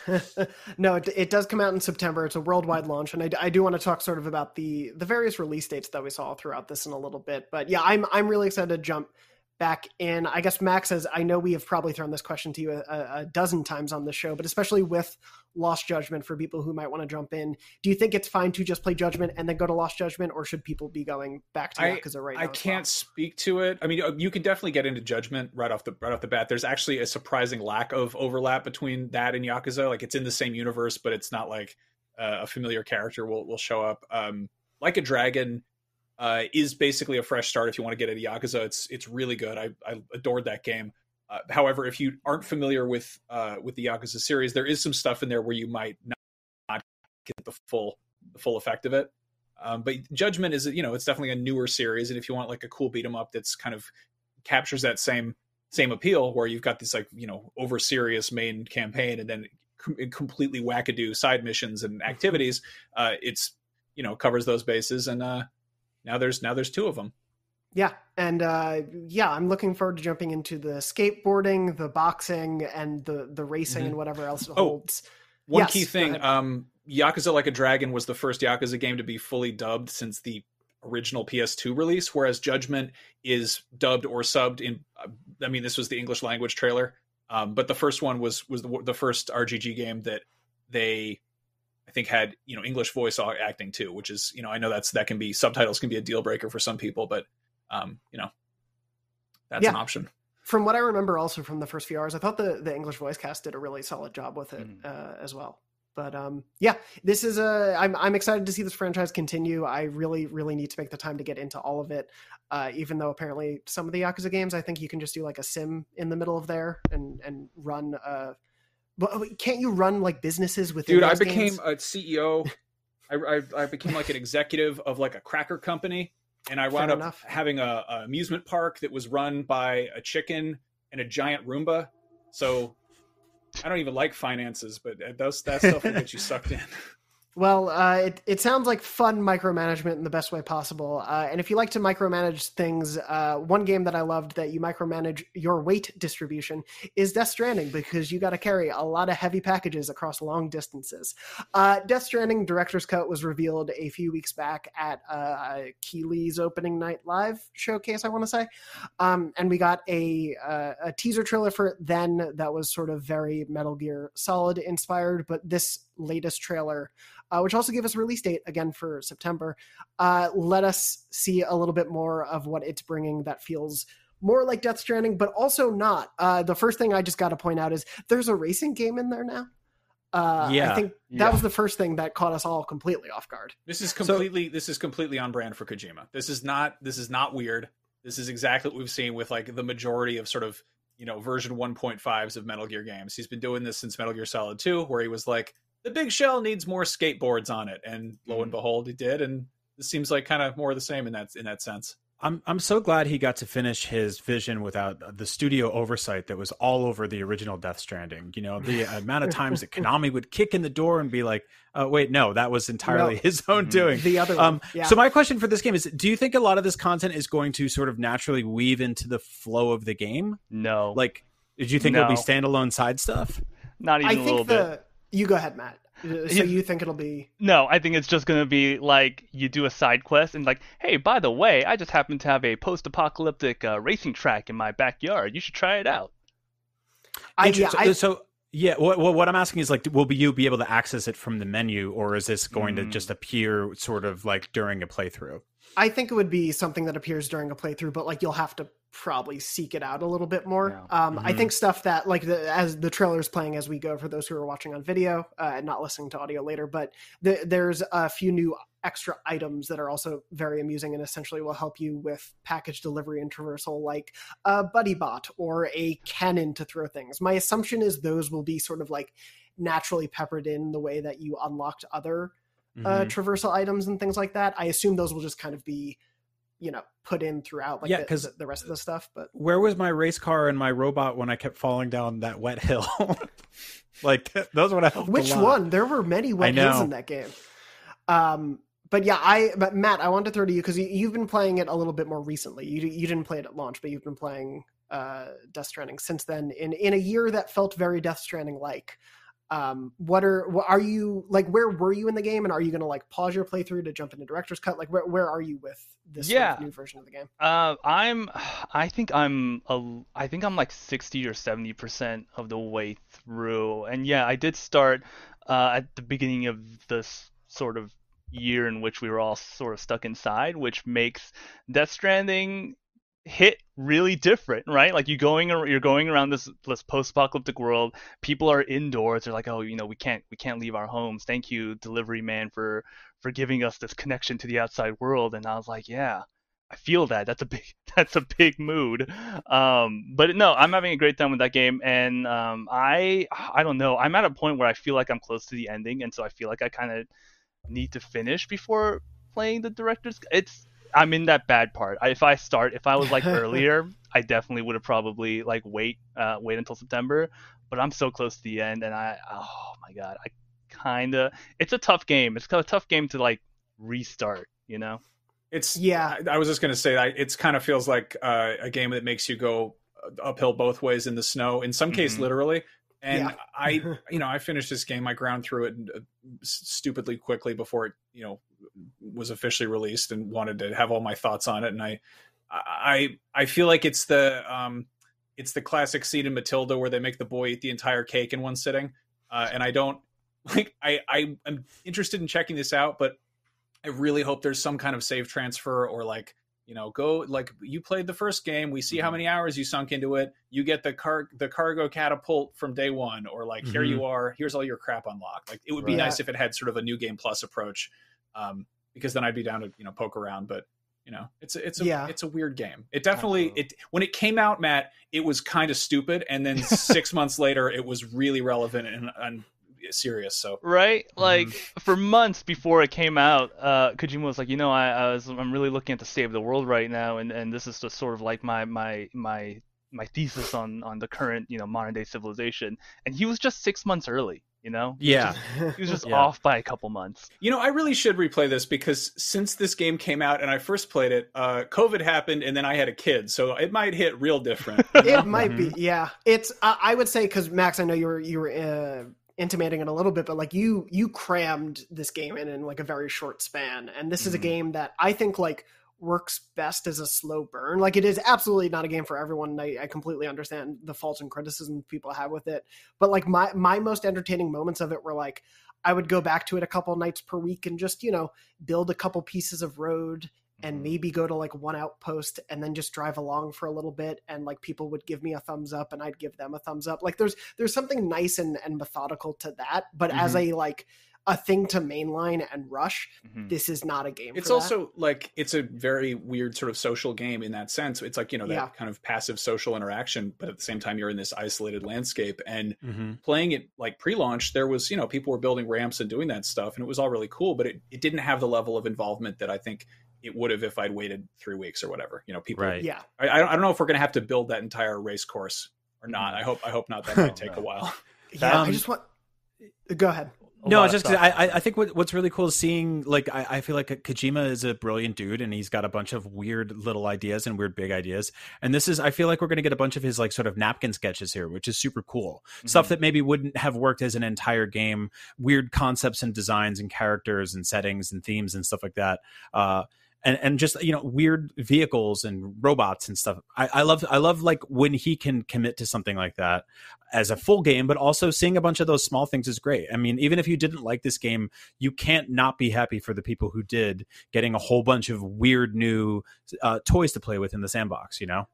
Yeah, I've got- dir- I've got two director's cut. thoughts. Oh, sorry. You go ahead. No, you go ahead, Matt. Uh, yeah, two thoughts. One serious, one less serious. But the but the first thing is, so I'm playing Death Stranding on PC, right? And I think a lot of the improvements over the PS4 version that you can get in PS5, way faster loading times, uh, is going to help a ton for people. Uh, the Mhm. PS4 load times were a nightmare, and uh, my computer can load up uh, after a death in like a couple seconds, and I think PS5 players are going to get the same thing, and it just makes a world of difference.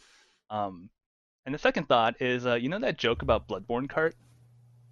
Yeah. Yeah. I like how Kojima just, I'm gonna make Death Stranding cart. I'm gonna do it. Yeah, I mean, hey, if you just need a new car game, just put it in an existing game. Um, yeah, it's an interesting one, and and Brian, you were joking a little bit about it earlier, but sort of the like the director's cut naming of it. I feel like between this and Ghost of Tsushima, director's cut is just a thing Sony is doing, and not necessarily like a per like Mm. true to the game. Because as like as you're saying, the whole point of Death Stranding was letting Kojima have his vision Mm-hmm. un, un, unencumbered by the corporate oversight that you know it was I mean- wrapped up in so much of the Konami drama. it's brilliant branding if you think about Sony uh what they're trying to do with sort of presenting games as these massive cinematic experiences. And it's brilliant branding if you don't think about it for more than three seconds at all. Because like go. the directors who made these games made they're continuing to make these games. And like this this isn't really like a, a snyder cut situation where like they they lock the studio and they're like don't stop coming in here and photoshopping all the you know the weird alien men into the movie.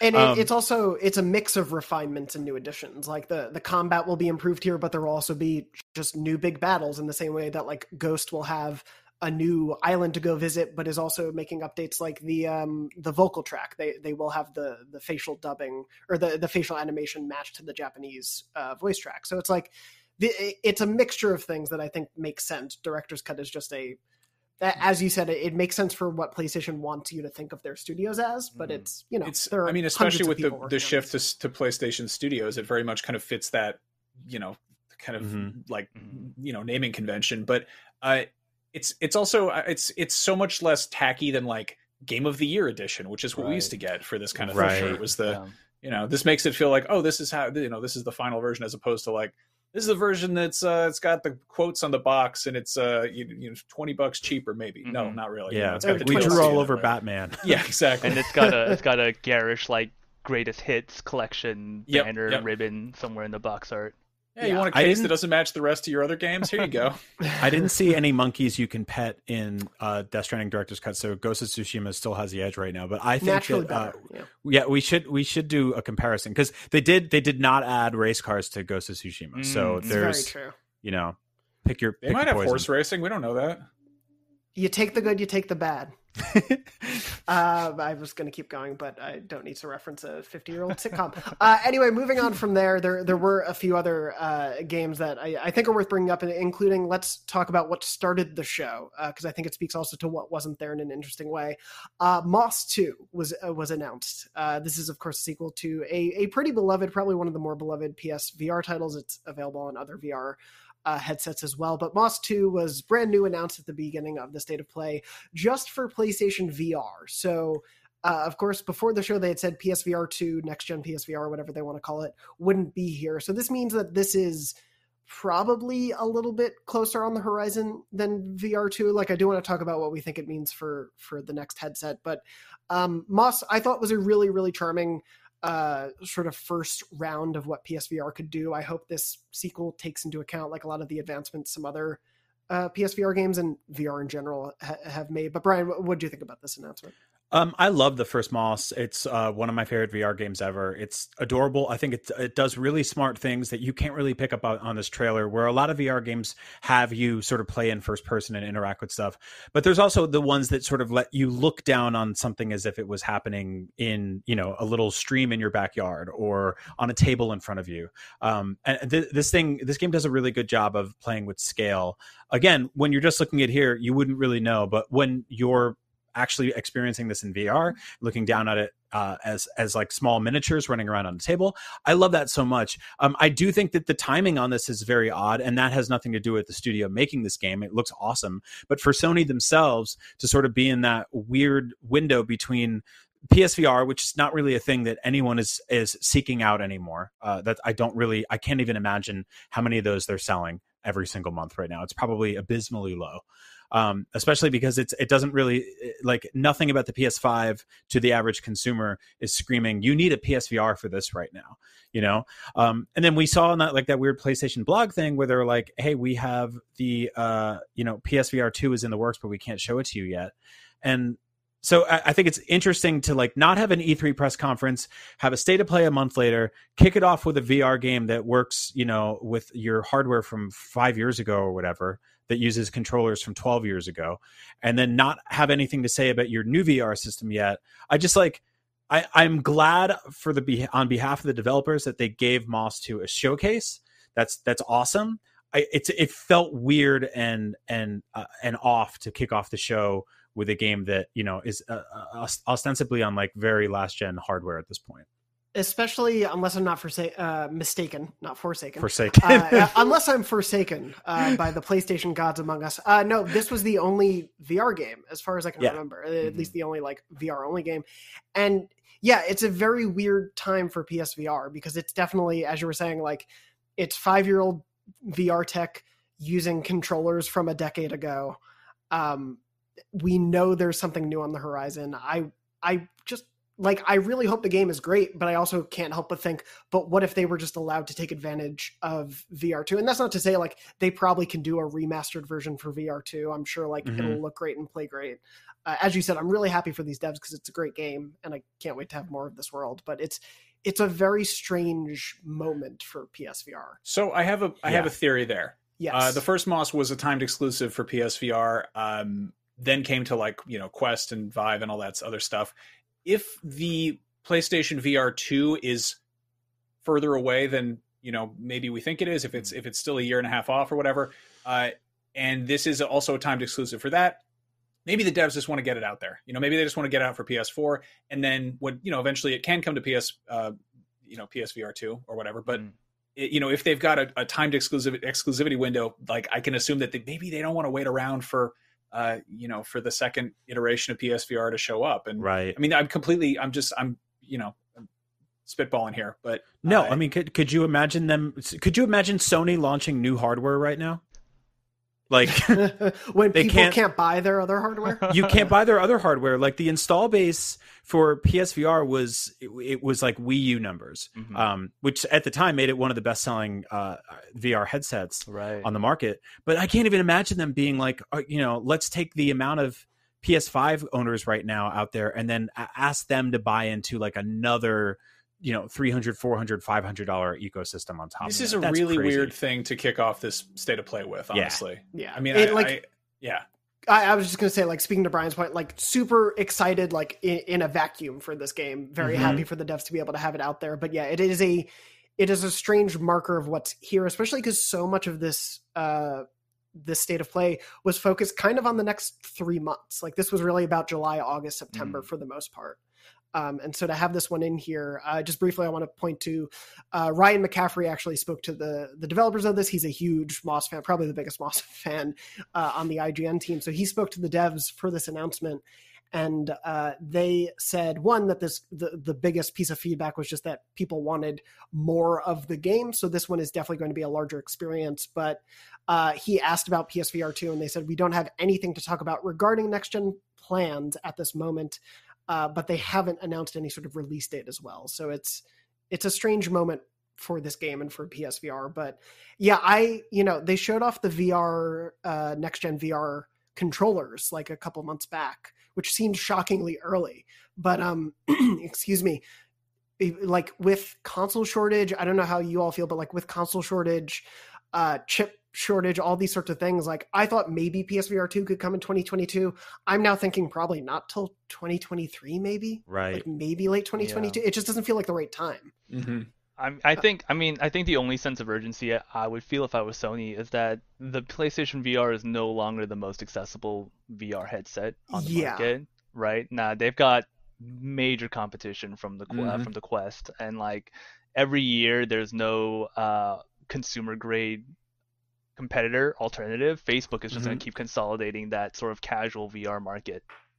I know I know exactly how to solve this. I can solve this right here. Uh, Sony bundle PSVR 2 with PS5 and sell it for a dollar less than the average scalper sells the average PS5 for. and you will still sell PS5 units. You will have a one to one conversion rate of anybody buying the PSVR. Still a standalone option too for people like me that already have a PS5. PS5. That's the only way to do it because they're selling every single PS5 they make. And so if they glue it to something else, by that logic, it's got to sell too. Hey, it worked for the Kinect and the Xbox One. What could go wrong? You know? exciting days ahead regardless uh, but yeah no it's a uh, congrats to the moss team on Polyarc for announcing moss 2 very excited to play it but yes a very interesting time to be a psvr owner One one Uh, thing. I, yes go I, ahead I think it would be really cool if they use this game to show off PSVR two whenever it happens because yes we know what it looks like in PSVR. You know, even Yep. even if you haven't played it in VR, I feel like it's a very it's got very clean aesthetics and you kind of get a sense of like what graphically it's capable of. And if, you know, the the next PSVR iteration is uh capable of doing way more, which obviously it, it will be, that I I think it's a very it's a very easy to do sort of side by side graphics comparison of like here's what it looked like on the last one, here's what it looks like on the new one, and you can see the mouse's hair as opposed to it just being sort of a you know round white shape. uh, just to quickly double back, also breaking news: the PlayStation blog post for Death Stranding has finally gone up as we're talking. And uh, speaking to the save transfer thing, they do confirm that saves will be transferable. Um, Looks so, like I'm playing the director's cut. Yep, that is that like that makes me so much more excited to play that thing because I was like I want to dip in but I don't know if I'm going to play 70 80 more hours of it Mhm. but yeah that's a that's a very good sign. Um, they also mentioned it will include haptic feedback, um, bespoke adaptive trigger resistance, uh, 3D audio, uh, ultra fast SSD loading, uh, and then we'll have two per, uh, picture modes: performance mode with upscaled 4K and up to 60 frames per second, or fidelity mode in native 4K, uh, both with ultra wide and HDR support. I feel Oh, like wow. DualSense is going to be awesome in this game over different types Oh. types of terrain, and I feel like 3D audio for the baby screaming is going to be the worst thing I've ever heard. Oh, yeah. God, yeah. Can you imagine the the feeling in your hands when you're trying to like wade through that goop? You know the goop. Oh yeah, right. I, I mean, Kojima made a Game Boy Advance game, or you know, published one where you had to go outside to charge up your vampire killing sunlight gun. Uh, so, like, I feel like giving him a, a thing with haptic feedback is going to yield some interesting results. And I, I know, I know what it feels like to to calm a real baby. I don't know what it Mm. feels like to calm a BB when I'm being attacked by Muddy Buddies from the Death Stranding. You're going to get Um, 3D audio if your kid starts crying. this is this is like a really bad game to play if like my kid's asleep because I'm gonna have the monitor 6D next to me, but then the baby's gonna be screaming out of the controller and it's gonna be the same size speaker. It's not. It's Oh, not, God. not That's going to be like how they shot the Matrix, but with just babies crying in a circle around. like gunshots on Um, the Fourth of July. What could go wrong? Oh jeez. Oh man. Uh, anyway, blowing right past that. Uh, just to speak a little bit more to it, they, they do mention in the blog post, uh, basically addressing what we just spoke about. It's almost like they're listening. Uh, the new content isn't simply bolted on either. It's been carefully woven into the core game experience and will be made available through discovery as you play. Uh, most of the content is fairly easy to find, though there are some bits and pieces that will take some time to find and unlock. Uh, also, interestingly, all of the content from the PC version that was the Half Life and Cyberpunk uh, DLC Mhm. content they added will be available in the director's cut, which is funny.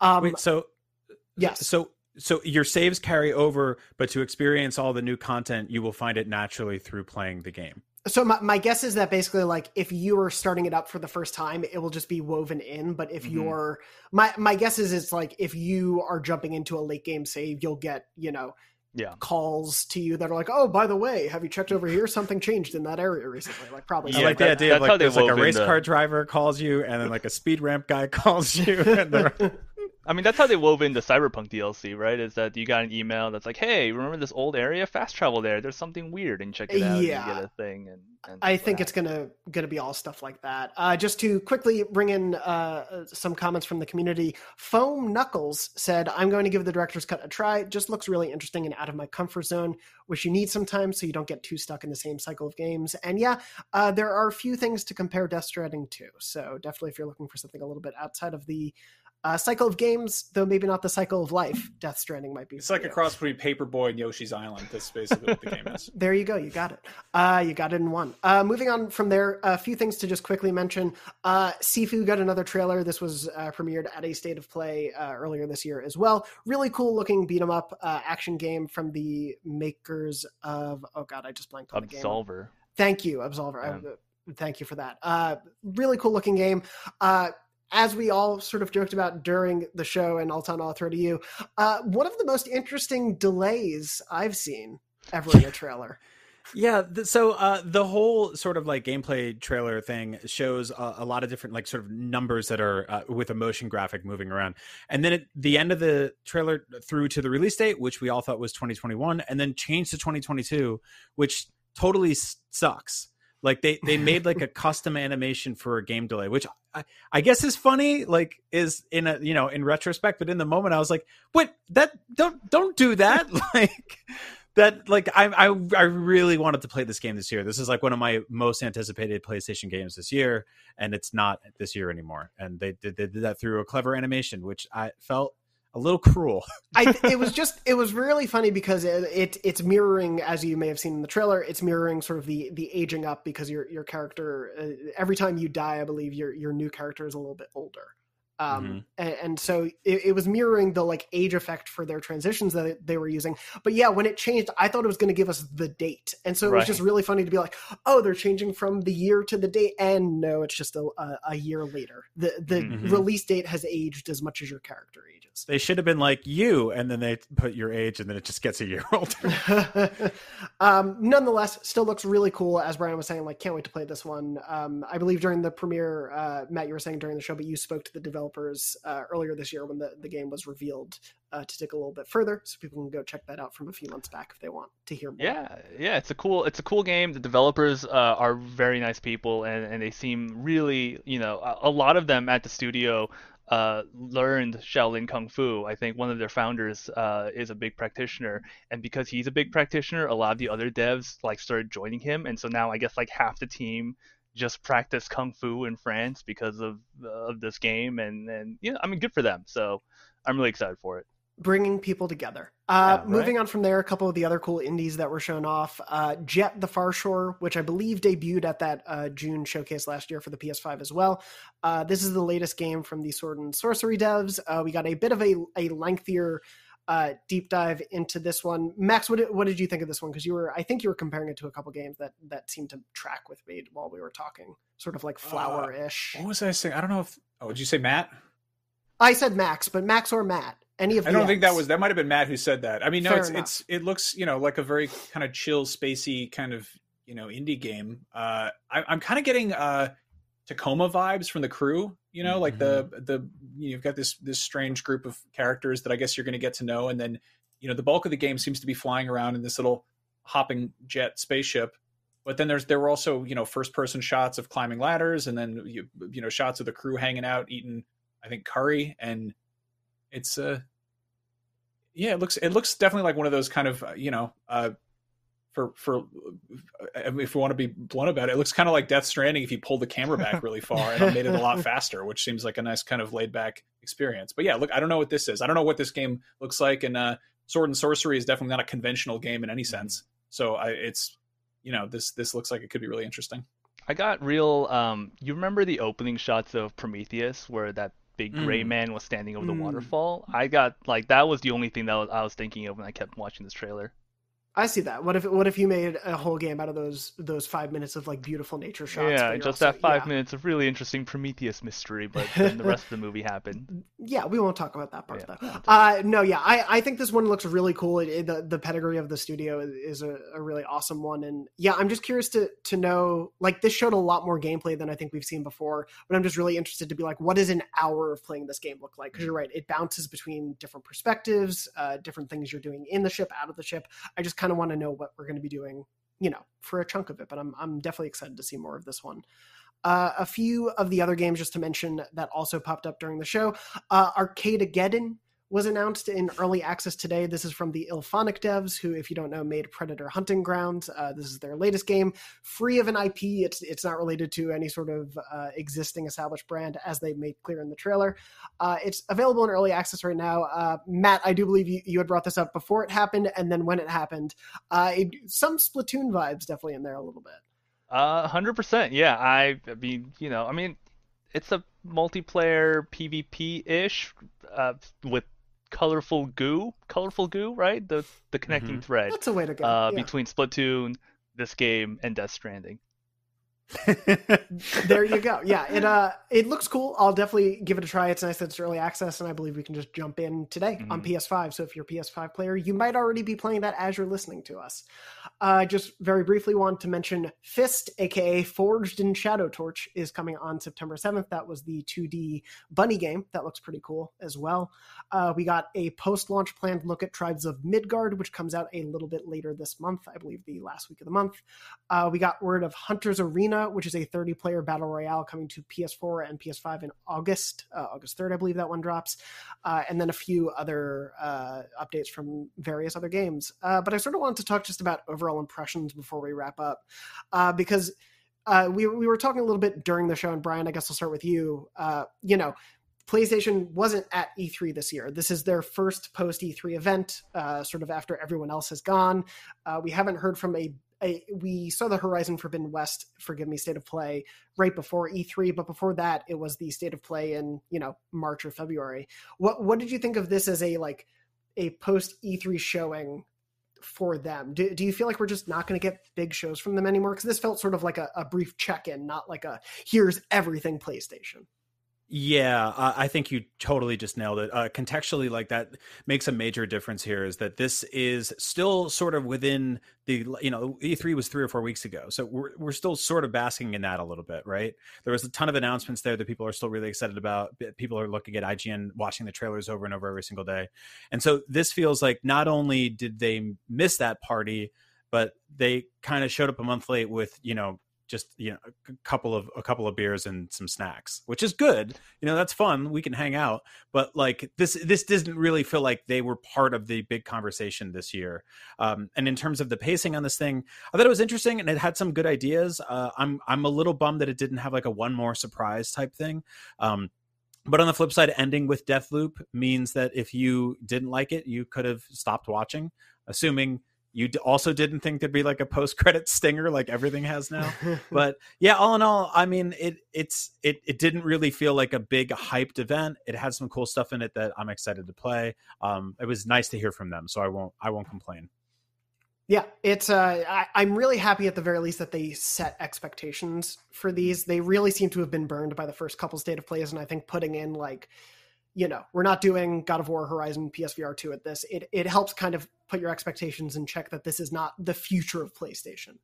This is you know the next couple weeks of PlayStation. Uh, Max, obviously we've been covering a lot of you know these PlayStation showcases the last few years since they adopted the state of play model. What did what did you think of the show overall, and what did you feel like? Was this the right first post E3 move for them? I mean, What do you if we're see going with the the social gathering comparison, I feel like this is less showing up to a party late with a few beers and snacks. This feels more like showing up. Uh, you skip the wedding, you're showing up midway through the reception, and you're horribly underdressed. Like this is this is obviously a bunch of really cool games, and I think it is good that Sony definitely like uh, you know told us to sort of keep our expectations in check, but it it also just makes me wonder when are they going to show the big stuff? Like they put out a new console last year and then they skipped E3. Like what? Mhm. When are we going to see some big exciting stuff? I, I I mean we've got we got that big you know the what is it the future of the future of gaming or whatever with the, the big PS5 reveal that happened last summer. Uh, which wasn't a state of play. That was treated like its own kind of standalone event. So I don't know if we're going to get another one of those that's treated as a much more you know spectacular sort of tentpole event. Um, but you know this this just felt I, this was i mean it was it was it was underwhelming. Like i'll, I'll say it. It was there there was some cool games in there but as like a as a just an overall reveal of a of new games in the middle of the summer when the, the, i i assume that sony was just sort of sitting on on something and they i mean i hope they are because they put out a new system last year but yeah i mean it was this was this was this was whatever. There was there was some cool stuff but i you know i'm I, you know, I'm not, I'm not super excited about it. uh, Matt, what about you before we wrap up? What do you think of the show overall? Yeah, I mean, I'm with Max. Uh, like we know there are cool things coming down the pipeline for PlayStation. Like we know uh, from last year's event that Final Fantasy 16 is heavily tied together with the PlayStation ecosystem. So I'm not worried about about the future, but it does seem like there is something strange. Like you kind of we kind of talked about it briefly, but like they announced PlayStation VR 2, but as a blog. They sort of showed the controller a couple weeks later, and then they did the state of play thing, and they did a separate Forbidden West thing. It it feels fractured, and it and it's not sort of the trend that we're seeing, right? Like Nintendo Directs uh, and other third-party publishers and Xbox are all doing this one big show for their you know next couple of steps, but PlayStation sort of just throwing random bits and bobs across a couple months, and it doesn't feel great to be honest. I don't know if I don't if it's an intentional strategy. I don't think it's working out for them. To, if I'm gonna be honest. It's it's definitely a weird cadence because I think like had you put this together with the Horizon Forbidden Mm-hmm. West state of play, you would have had an hour show that would have been anchored around a really cool thing, and I, I think we'd be talking about it in a different way. Um, especially if it like opened with Deathloop, closed with Horizon, you have this really big sort of moment. It it is a really strange thing, and I I don't know what the cadence is going to be going forward. It's it's a weird one. I Mm-hmm. as I said, this covered the next few months, but we didn't see stuff like Kena Bridge of Spirits, which is you know coming in August and supposed to be really big.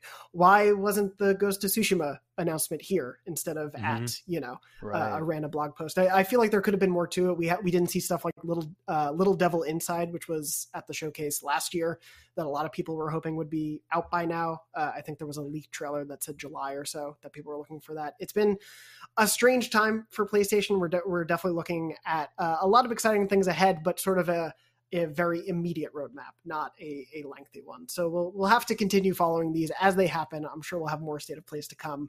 Uh, Brian, Max, Matt, thank you all so much for joining me for this week's episode. Uh, as always, you can find us.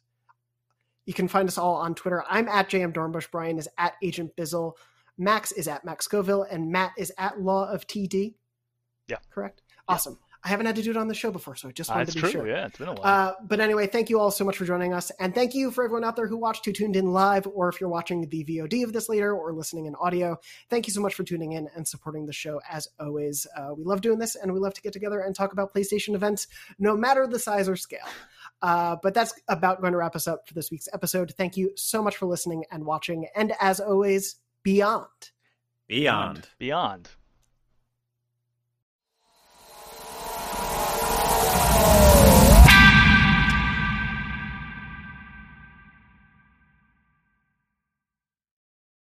Download episodes of previous shows.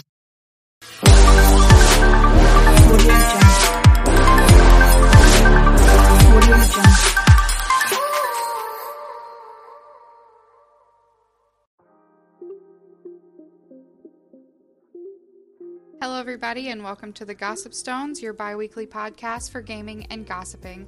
I am your host, Lulu, joined by my co host, Judy, and today is our introductory episode. So let's hop right into it. Um, Judy, how are you doing today? I'm doing pretty good. It's been a great day. I just had my nails done, so I am loving the day. That is awesome. All right, Judy, why don't you give us a little bit of a backstory? How did you really get into gaming? Um, I actually got into gaming when I was around eight years old. I was bought my first ever console. It was a Nintendo 64. I got it at Christmas, and in fact, when I opened it, I just kind of looked at it like confused. What is this, and why do I have it?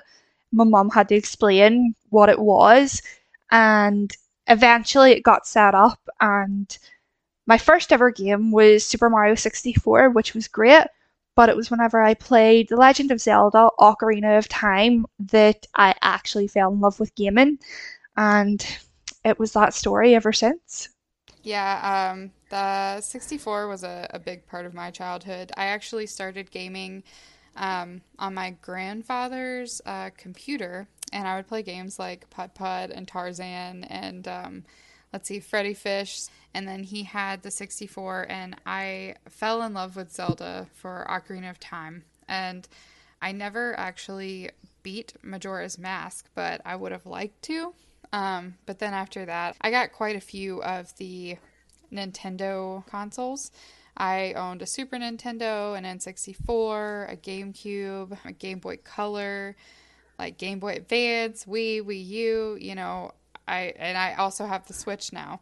So I've owned quite a few of the consoles. yeah, you definitely have. The, the consoles are so great, especially, you know, the ones that Nintendo brought out. I, same as you, I had the Game Boy Color, the N64, had the Game Boy Advance SP. Felt like it was really cool having that, you know, flicking the screen up and everything. Had the DS, 3DS, Wii, Wii U, and of course the Switch. Um, it's actually been a really great family of consoles. It's like, how do you choose which one's best? exactly.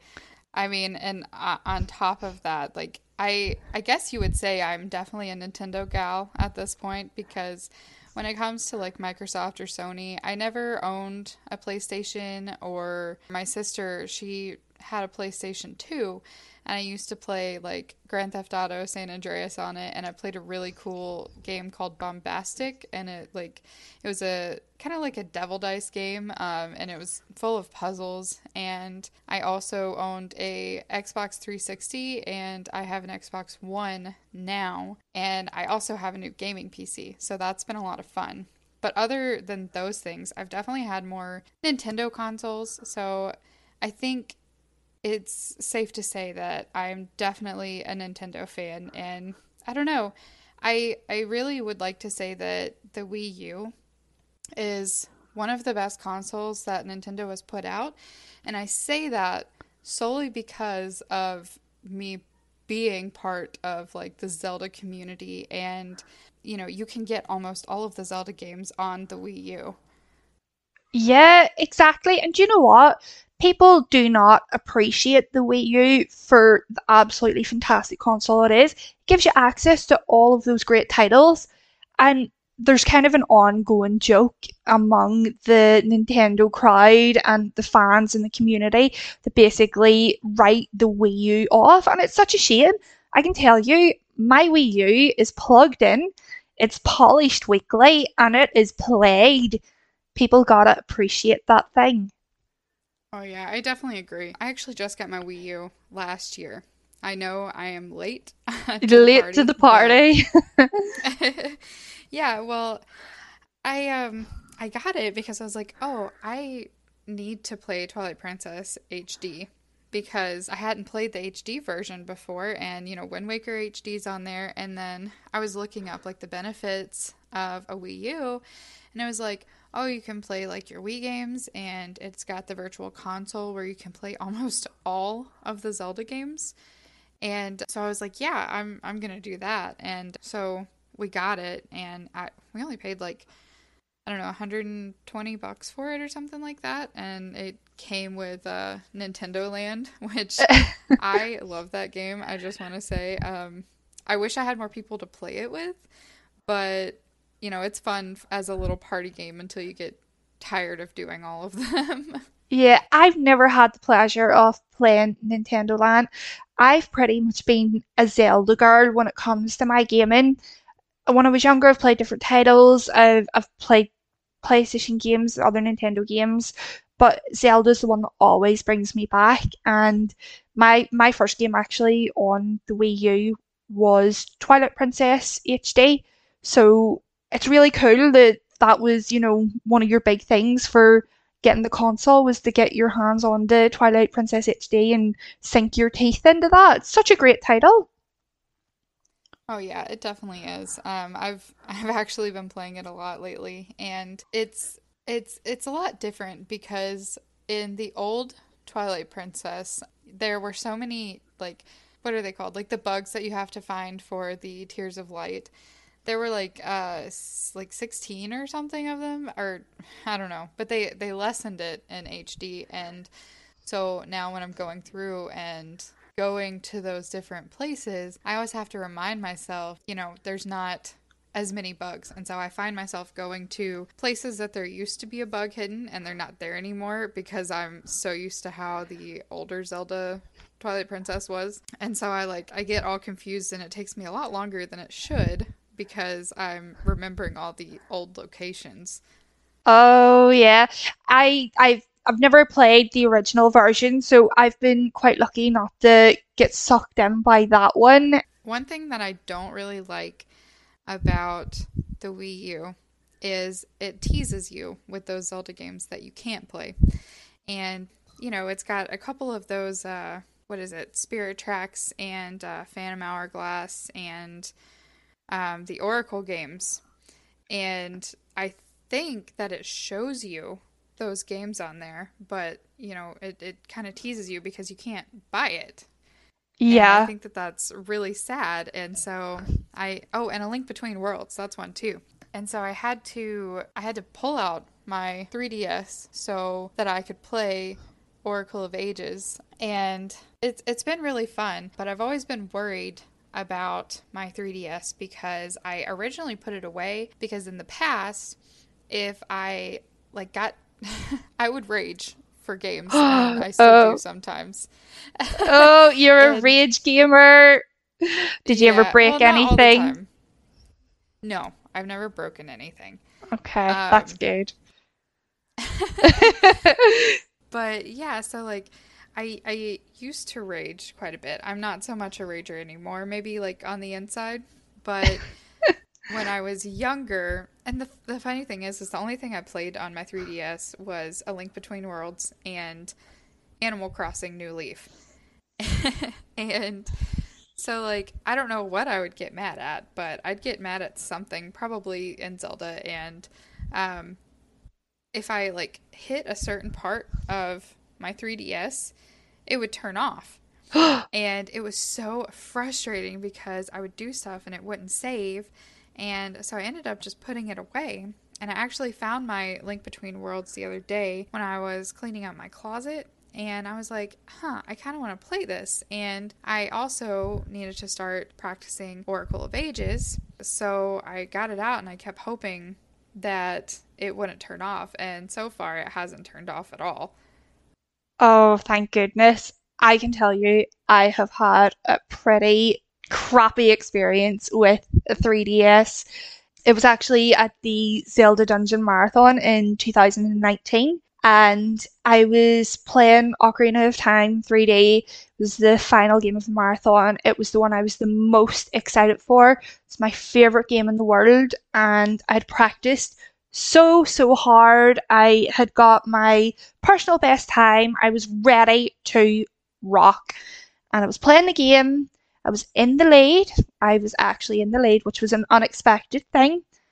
And the 3DS just turned itself off. Just turned itself off. That was after about a half an hour of playtime. And it was like my devastation. I was like, what happened? And people were like, did you hit the power button? I did not hit the power button. I definitely did not hit the power button.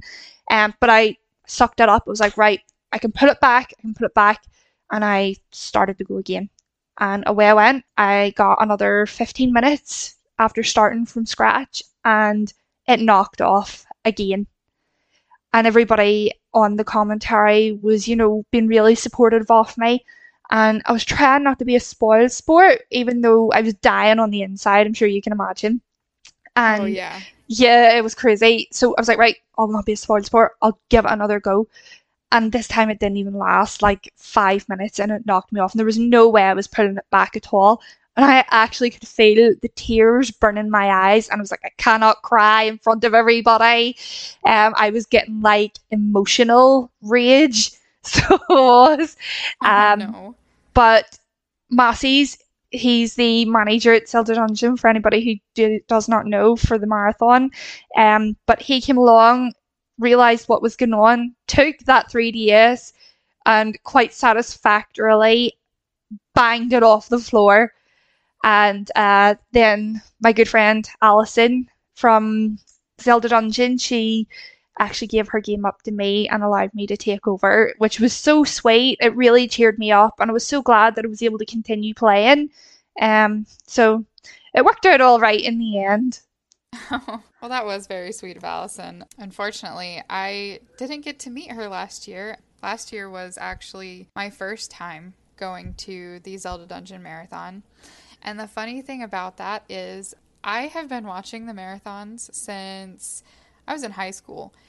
And, you know, this year is the 10th anniversary of the ZD Marathon. So last year I was a new mom and I was like needing stuff to do around the house because um, I only worked on the weekends. And so I saw that Zelda Dungeon needed volunteers and I was like, okay, cool.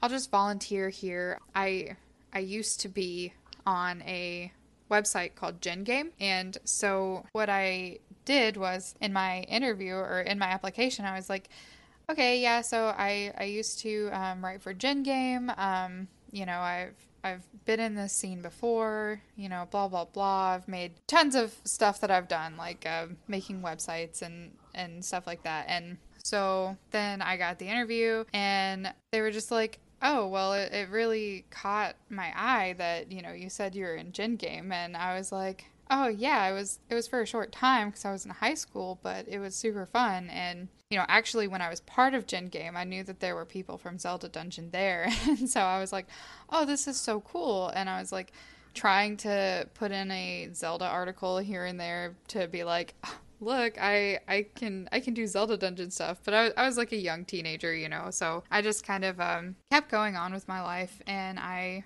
finally got into Zelda Dungeon and I was like, oh my gosh, this is so cool. So, um, you know, being part of the social media teams and now also helping out on the social media side of the Champions cast has been an awesome experience for me. And I actually I used Zelda Dungeon as a like a not really a reference per se in my last job that I got hired for, but I kind of used them as an example of stuff that I can do and they were really impressed with everything that, you know, I had talked about and so that uh, it was kind of funny because one of the bosses was like, "Oh, that's so cool! I I use Zelda Dungeon for you know my guides and everything." And I was like, "Oh, that's really awesome!" And um, so then we actually got to talking about Zelda, and it was it was just super funny. So That's Um, so and amazing. then- that really is. I mean, the fact that, you know, you managed to bring yourself into the wonderful world of ZD and then you're actually able to in proper real life situation, you know, with a with a job,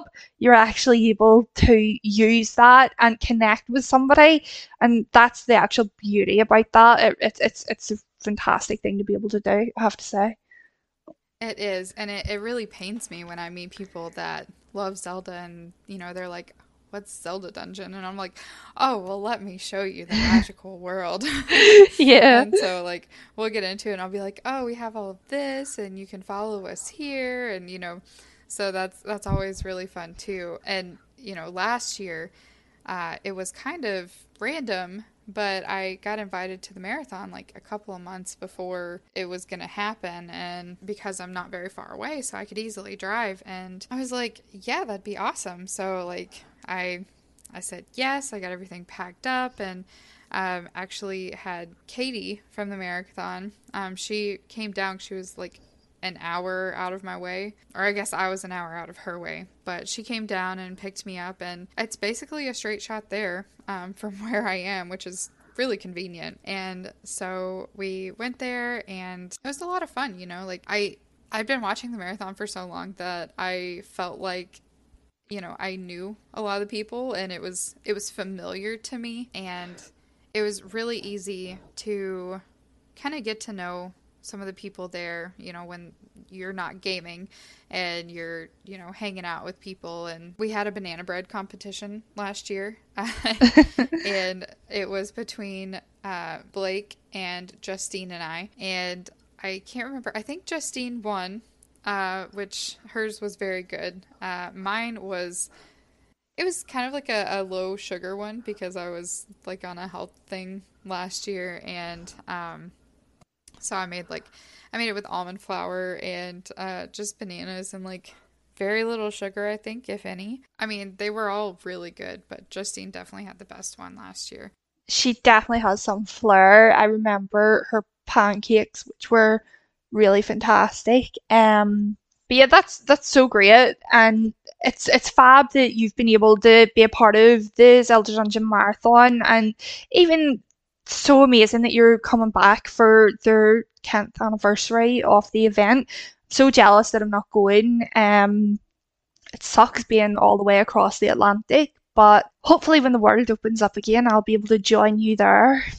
I know that would be awesome. So this year too, uh, I'm super excited because I don't know if you watched last year at all, but I signed up to play Faces of Evil, and I was like, you know, they were like, oh, you don't really need uh, any, you know, experience with this game, and I was like, yeah. I've, I don't think I've really even heard of it. And so, you know, we get there and it's time to play, and I go up there and it's me and Goo and Corey.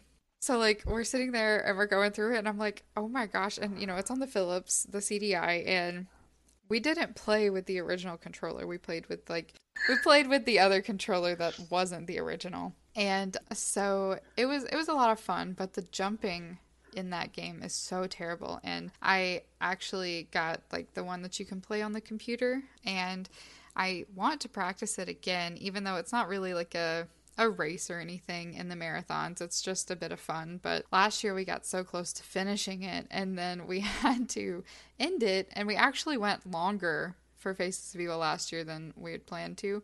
But it was so much fun and I thought it was so funny and then like this year I'm also supposed to do um, Twilight Princess, which I'm really excited about since that's, you know, my favorite Zelda game. And I'm also doing Oracle of Seasons, which I had never played the Oracle games until they needed someone to play like Oracle of Seasons, Oracle of Ages. And um, it's it's to be a lot of fun because I, I really like it. And I got a lot of notes from Mosley, and had to end up changing some of them to kind of fit what I was doing. I'm still kind of stuck on it. I've done I've done it twice now. I'm on like my third playthrough, and so I think it's still going to be pretty fresh in my mind when I do play it. But I know that it's going to be a lot of fun. Totally. And do you know what? Those Oracle games are so underrated. They really deserve a lot more praise than what they get. Um, so it'll be really great to watch you and see the routes you take and the direction that you decide to go when you're speedrunning. So I'm looking forward to that. Yeah, it'll be it'll be a lot of fun. And I know that, you know, this year we're, you know, going to do Skyward Sword HD, so I'm really looking forward to that. I I don't know if I'll be playing any part of it, um, but it'll be a lot of fun to watch. I played the original one, but I actually never beat Demise. Like I got to the very end battles, um, but I never got past Girahim, I think, and um, then I moved around that time, so I didn't really pull my Wii out very much. And I had my Wii back then, and I I didn't finish it, and I didn't beat Demise. Um, I got to Girahim, but I never beat him. And I don't really know the very ending. I think I've watched like a clip here and there during some like Zelda theory videos or whatever.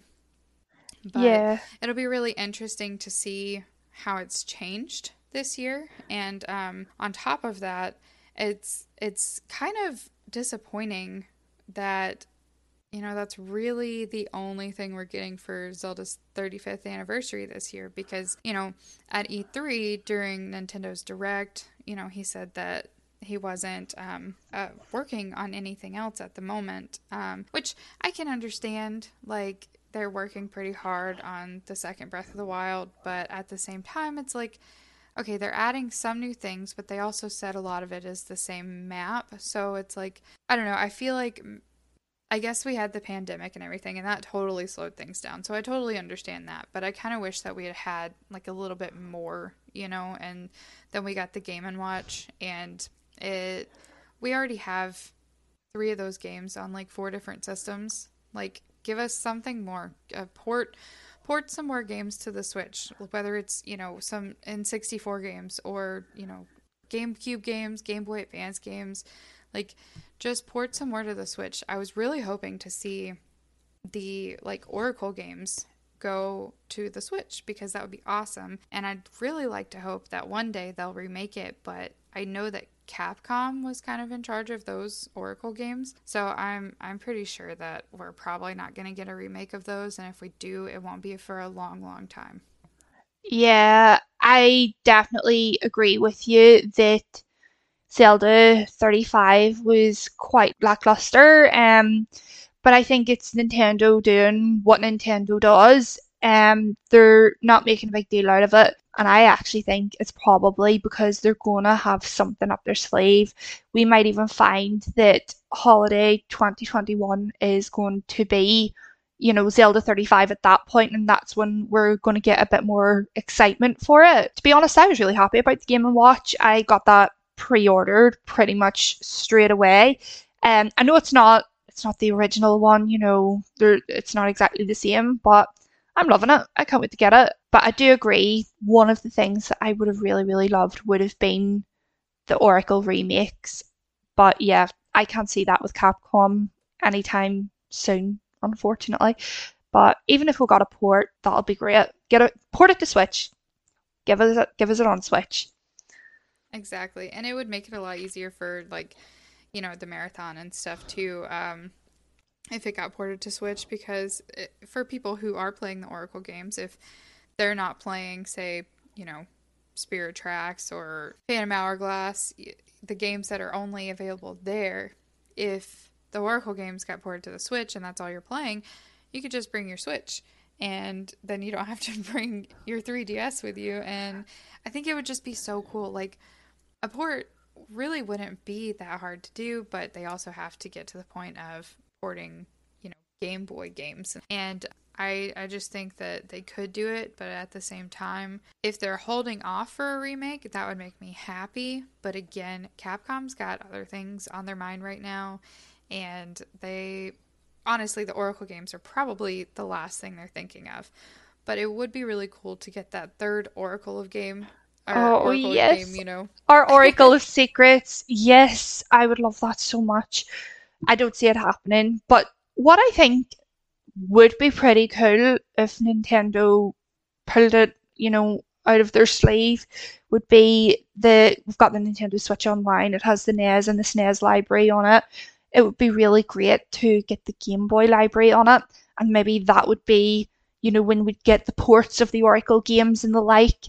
And, you know, that's maybe why we didn't see it for Zelda 35, even in the form of just a general port, because they maybe are brewing that up somewhere. We're going to get Game Boy Online instead.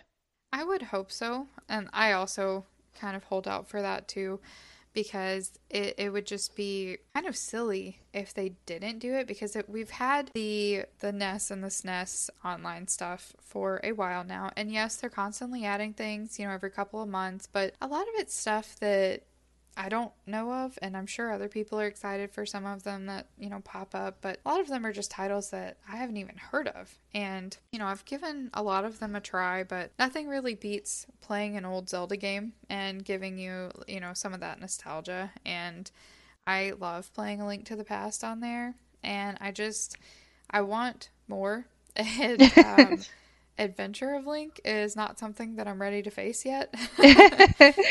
oh, Adventure of Link's not that bad. You just gotta persevere. I actually, A Link to the Past, I found, and it's strange, but I actually found it just as unbearable, if you want to put it that way, as Adventure of Link. And if we did get it with an online feature and we got the rewind feature, you know, that's what made Adventure of Link bearable for me, and I'm pretty sure it would make A Link to the Past bearable as well. Yeah, you know, I always forget about that rewind feature. It I I've used it a lot in um A Link to the Past and it has been very helpful, but I also forget about it with other games. And sometimes I just forget that you can do it. Like what if I use the rewind feature in, you know, the old Mario Kart that's on there? Like I could beat everybody, you know? Yeah, totally. Yeah, I just I th- I think they've been so th- that's been a really fantastic you know feature. So if if we were getting that on uh, Game Boy Online library and we were getting to rewind some of those Zelda games that give us nostalgia but also give us trouble, I definitely wouldn't be complaining. Oh yeah. I know I definitely only beat A Link to the Past when I was younger because my grandpa and my sister they would play it with me and so you know, they would help me through the hard parts and then I, near the very end I would go in and I would beat Aghanim and Ganon and you know, then it'd be done and actually as an adult with that feature, I haven't beaten it yet because I got like sidetracked because around the time that I was um picking A Link to the Past back up, I started playing Cadence of Hyrule. Oh. And that that game is just so fantastic. I love it so much and I haven't beaten it yet either, but I'm right there at the end. I have like one boss that I'm at and I don't remember his name, but it's the it's the one that's like jumping around and it turns into six and it's like I, I don't know. It's it's like those statues, but it's so fun and I just I keep wanting someone to play it with me to be that second person to help me beat it, you know. It's so it's I love it that it has that co-op option and I wish more Zelda games had that. And so I really like the like Hyrule Warriors games for that too. Yeah, I I haven't actually played Cadence of Hyrule. I really should give it a go. It just I think it's strangely because I love the music in Zelda games. Um, so you'd think that I'd be all over this whole musically rhythm themed Zelda game, but it just it hasn't appealed to me the way and I say true Zelda games here with a pinch of salt because I wouldn't take that away from the indie game. It's a it's a fantastic title that I know there's so many people enjoy. Um I think I really should probably give it another go. I, pl- I played the demo and it just didn't do it for me. And that was actually the same with Hyrule Warriors as well. And I know that you've told me before you love that game, um, and it just didn't connect with me. However, Hyrule Warriors Age of Calamity, that was a completely different story, and I really loved it. And it's so strange because they're they're supposed to be kind of the same thing. Right. Well, it would be worth, you know, doing Cadence again because I haven't even played the DLCs that they announced. What was it last year, I think, for it? And I would Yeah. really like to do that. I actually didn't even know about Cadence of Hyrule until I was like looking through the store like two years ago. And I was like, oh my gosh, what is this? And so I saw it and I was like, ah, I have to get it. And I got it and I loved it because I, I just love music in general. Um, Yeah. But with, you know, Hyrule Warriors, I got definitive edition and I started playing it and I loved I loved the story and I loved how everything kind of collided. And I also loved that it took some of my favorite characters and made them playable, like Agitha from Twilight Princess. I actually got that game literally just so I could play as Agitha. and funny thing is is she's not even past level 2 because I have not played her very much. I've played Link a lot and I've played played Linkle a lot because I love her story in it. And then with Hyrule Warriors Age of Calamity, I played the demo and then my sister got it for me for my birthday. And then I played until I got all of the champions, and I haven't picked it up since then. Like, it is just not fun to me, and I get that it's, you know, more canon, I guess, and Definitive Edition isn't. But I could go into like a whole other episode talking about why I think that it is part of the timeline. You know, like I am not a huge timeline person, but there are some aspects of it that I could argue with people. um, but yeah, I, I just I haven't gotten into Age of Calamity very much, but I would like to, you know, go back and try to play it some more. You know, they've they've got the new DLCs out and I think that it'd be worth giving it another shot, but as of right now, I'm just kind of focusing on stuff for the marathon, you know. Yeah, I would totally recommend that you go back to it after the marathon. Give it a go. Um, even if you want to play co-op on it, you know, with somebody. It's such a great game. It really is. And I've never been into that style of game at all. Like I'm very much I want to be left to play at my own pace. I want to have an adventure game. I don't really want a game where I'm having to constantly fight. I want to look around. I want to explore. I want to see the detail. But Age of Calamity just really captured me in such an unexpected way. And I would absolutely love if somehow we managed to turn your opinion round and suddenly you could fall in love with it as well. And then who knows, we could maybe treat our lovely listeners to an Age of Calamity episode. It would definitely take some coaxing, but I think I think I could probably try that after the marathon. Okay. Um, I'll do the but coaxing, speaking- don't worry. Speaking of um, the like Age of Calamity and the DLCs and everything, what else would you have liked to have seen from E3? Like whether it be from Nintendo or you know, I don't know if you watched any of the other like quote unquote directs like from Xbox or you know, um, Yeah, I only really checked out um the Nintendo Directs because I'm a writer for Zelda Dungeon. That was, you know, really important to me personally for my own interests and really important for the site as well. So I was all over that. Like everybody is probably going to agree, we did not get enough from the Breath of the Wild 2 trailer. I'm not even going to go into too much detail on that because I could go on forever. On a separate note, I really, really wanted to see something from Animal Crossing New Horizons. I have really, really enjoyed that game and I just thought they could give us so much more. I know that that game has so much more to give and they just didn't do anything. And it was such a letdown that we didn't see anything from it.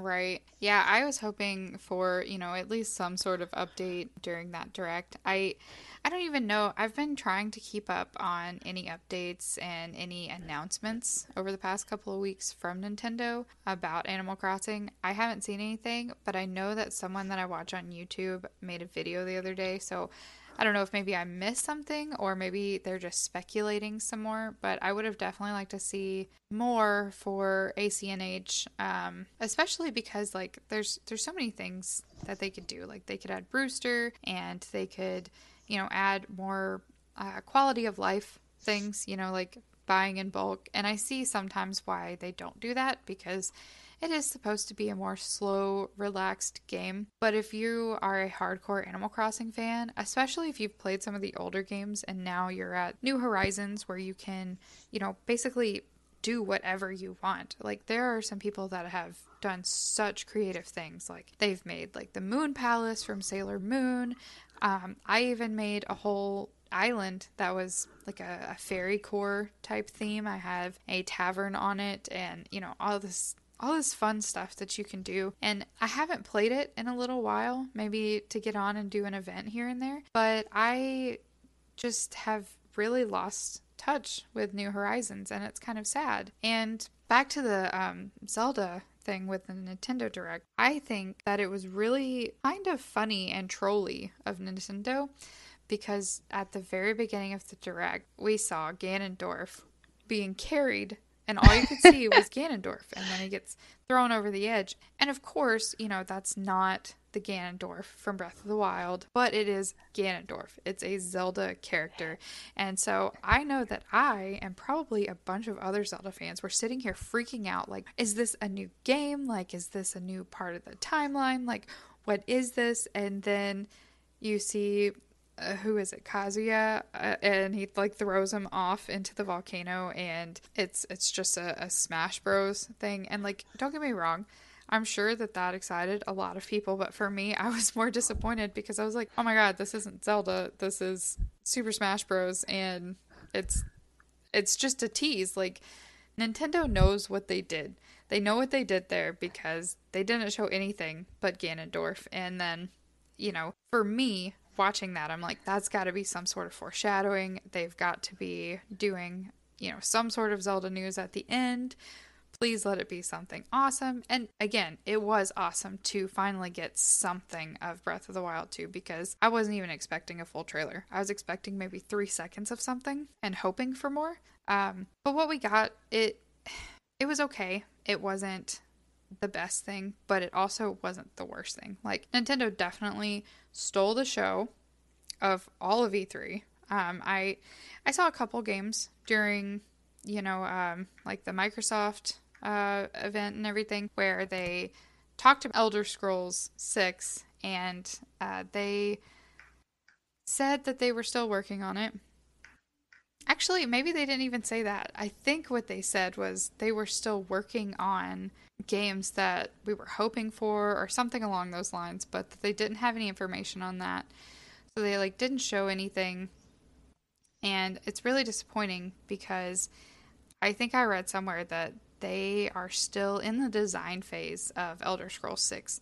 So it's going to be a while before that comes out. And to be honest, it's probably not going to come out for anything less than the Xbox Series X.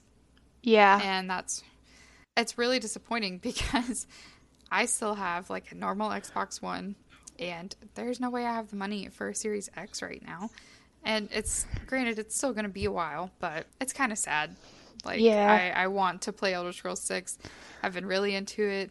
I've played Oblivion a million times. I've just started Morrowind actually. I've played Skyrim a million times. Like I have Skyrim on two consoles and actually we have it on the PC too. So we just have all sorts of Bethesda things and I also was kind of hoping for more Fallout news, and we got some Fallout 76 DLCs coming up that are super exciting. But I'm not a big 76 fan, so that was just a little bit disappointing for me personally. I would have liked to have seen a new Fallout being worked on, but that's that's okay. Yeah, totally. I mean, I get where you're coming from, especially with the Elder Scrolls 6. I mean, we know the amount of detail that is available in that series, that franchise. It's absolutely amazing. E- even Skyrim, we know that that's such an old game, and look at the detail that was in that. So it's like we're dying to see what they've got in store for us, and the fact that they're still at design phase, you know, you, you want to hurry them up, but it's like you know what they're going to give you is going to be so excellent. And, you know, I think that's actually something that Nintendo could borrow from how those designers and the developers actually do things. Because if I had Breath of the Wild 2 and I had that level of detail that goes into the very houses and structures and buildings within the world where we can lift plates, we can, you know, we can take items to sell in, you know, a much more realistic way than what we're being offered at the minute. I mean, for me, Skyrim meets Breath of the Wild would be unbelievably fantastic. You're talking, I think we know Zelda has a massive fan base. It could probably amalgamate the two fan bases if we were getting that level of detail with the absolute level of fantasy that Zelda provides on its own basis, if that makes sense. You know, I know I know that the likes of Skyrim and all has its own fantasy, but there's something magical in what the Zelda series does, and if it could just meet the level of detail that the likes of Skyrim and the Elder Scrolls games offer, it would just be fantastic. I'd love it. Right, and uh, there's a running joke in my house um, that we call Skyrim Breath of the Wild too, that's because on the Switch version, you can use your Zelda amiibos and you can get like the Master Sword and you can get the Hylian Shield and you can also get um, the Champion's Tunic. And it takes a couple of tries, but we have like all of the Zelda amiibos, um, except for like the newer ones, like the obviously the uh, Zelda with her Loftwing. There we go. Yeah. Um, we don't have like the super newer ones, but we have all of the other ones, and it's just amiibo cards. But you know, we we made our characters to look as close to Link as possible, and then mine was supposed to be like a Linkle type character, but it's really hard to do that because in Skyrim the customization is, I mean, there's a lot, but it's not as customizable as in Oblivion. Yeah. that really irks me. But you know, we we did our best to make it look like you know Link and Linkle, and then when we got in there, we as soon as we could, we started scanning our amiibos, and so now we play with our Master Sword and our Champion's Tunic, and we just kind of had a, a running joke about it being Breath of the Wild too, and it makes me want to like maybe stream that one day. And you know be like, oh, I'm playing Breath of the Wild too, early access. And it's got great graphics. I love that idea actually. That's fantastic. Um, I've played it on Switch. I haven't got the amiibo or the amiibo cards, so I haven't been able to experience the Breath of the Wild 2 setting that you've managed to pull off. But yeah, it, it looks fantastic. I've seen it I've seen it done before. I remember um whenever the direct I think it was a direct at the time had shown that these things were going to be available and I remember thinking that looks unreal. And I really should have done something about it so that I could play it.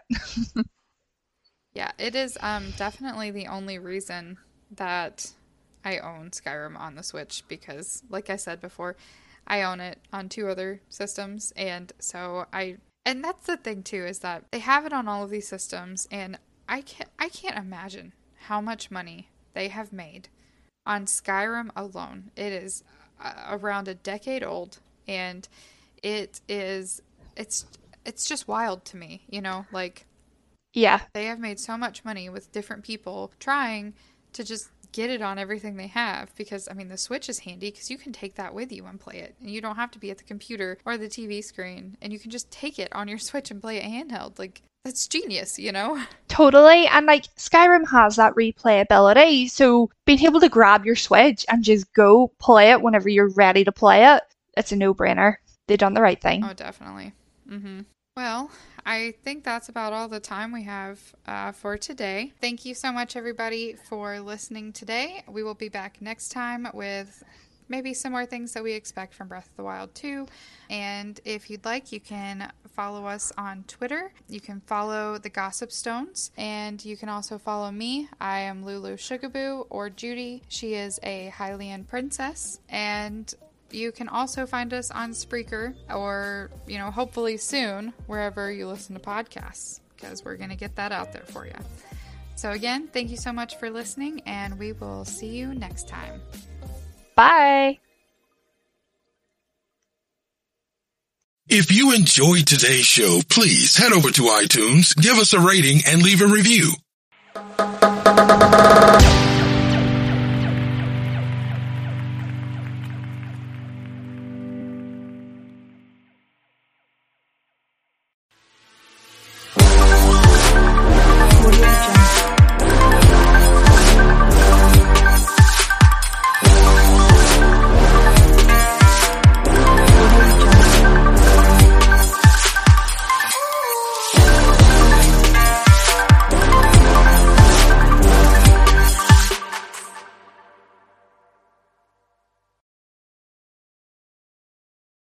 Please be advised that this podcast is meant for educational and informational purposes only and is in no way a replacement for legal or medical advice. The opinions contained within are solely those of the interviewers and interviewees and should be received as so. Those seeking help or advice are encouraged to obtain professional legal and medical services.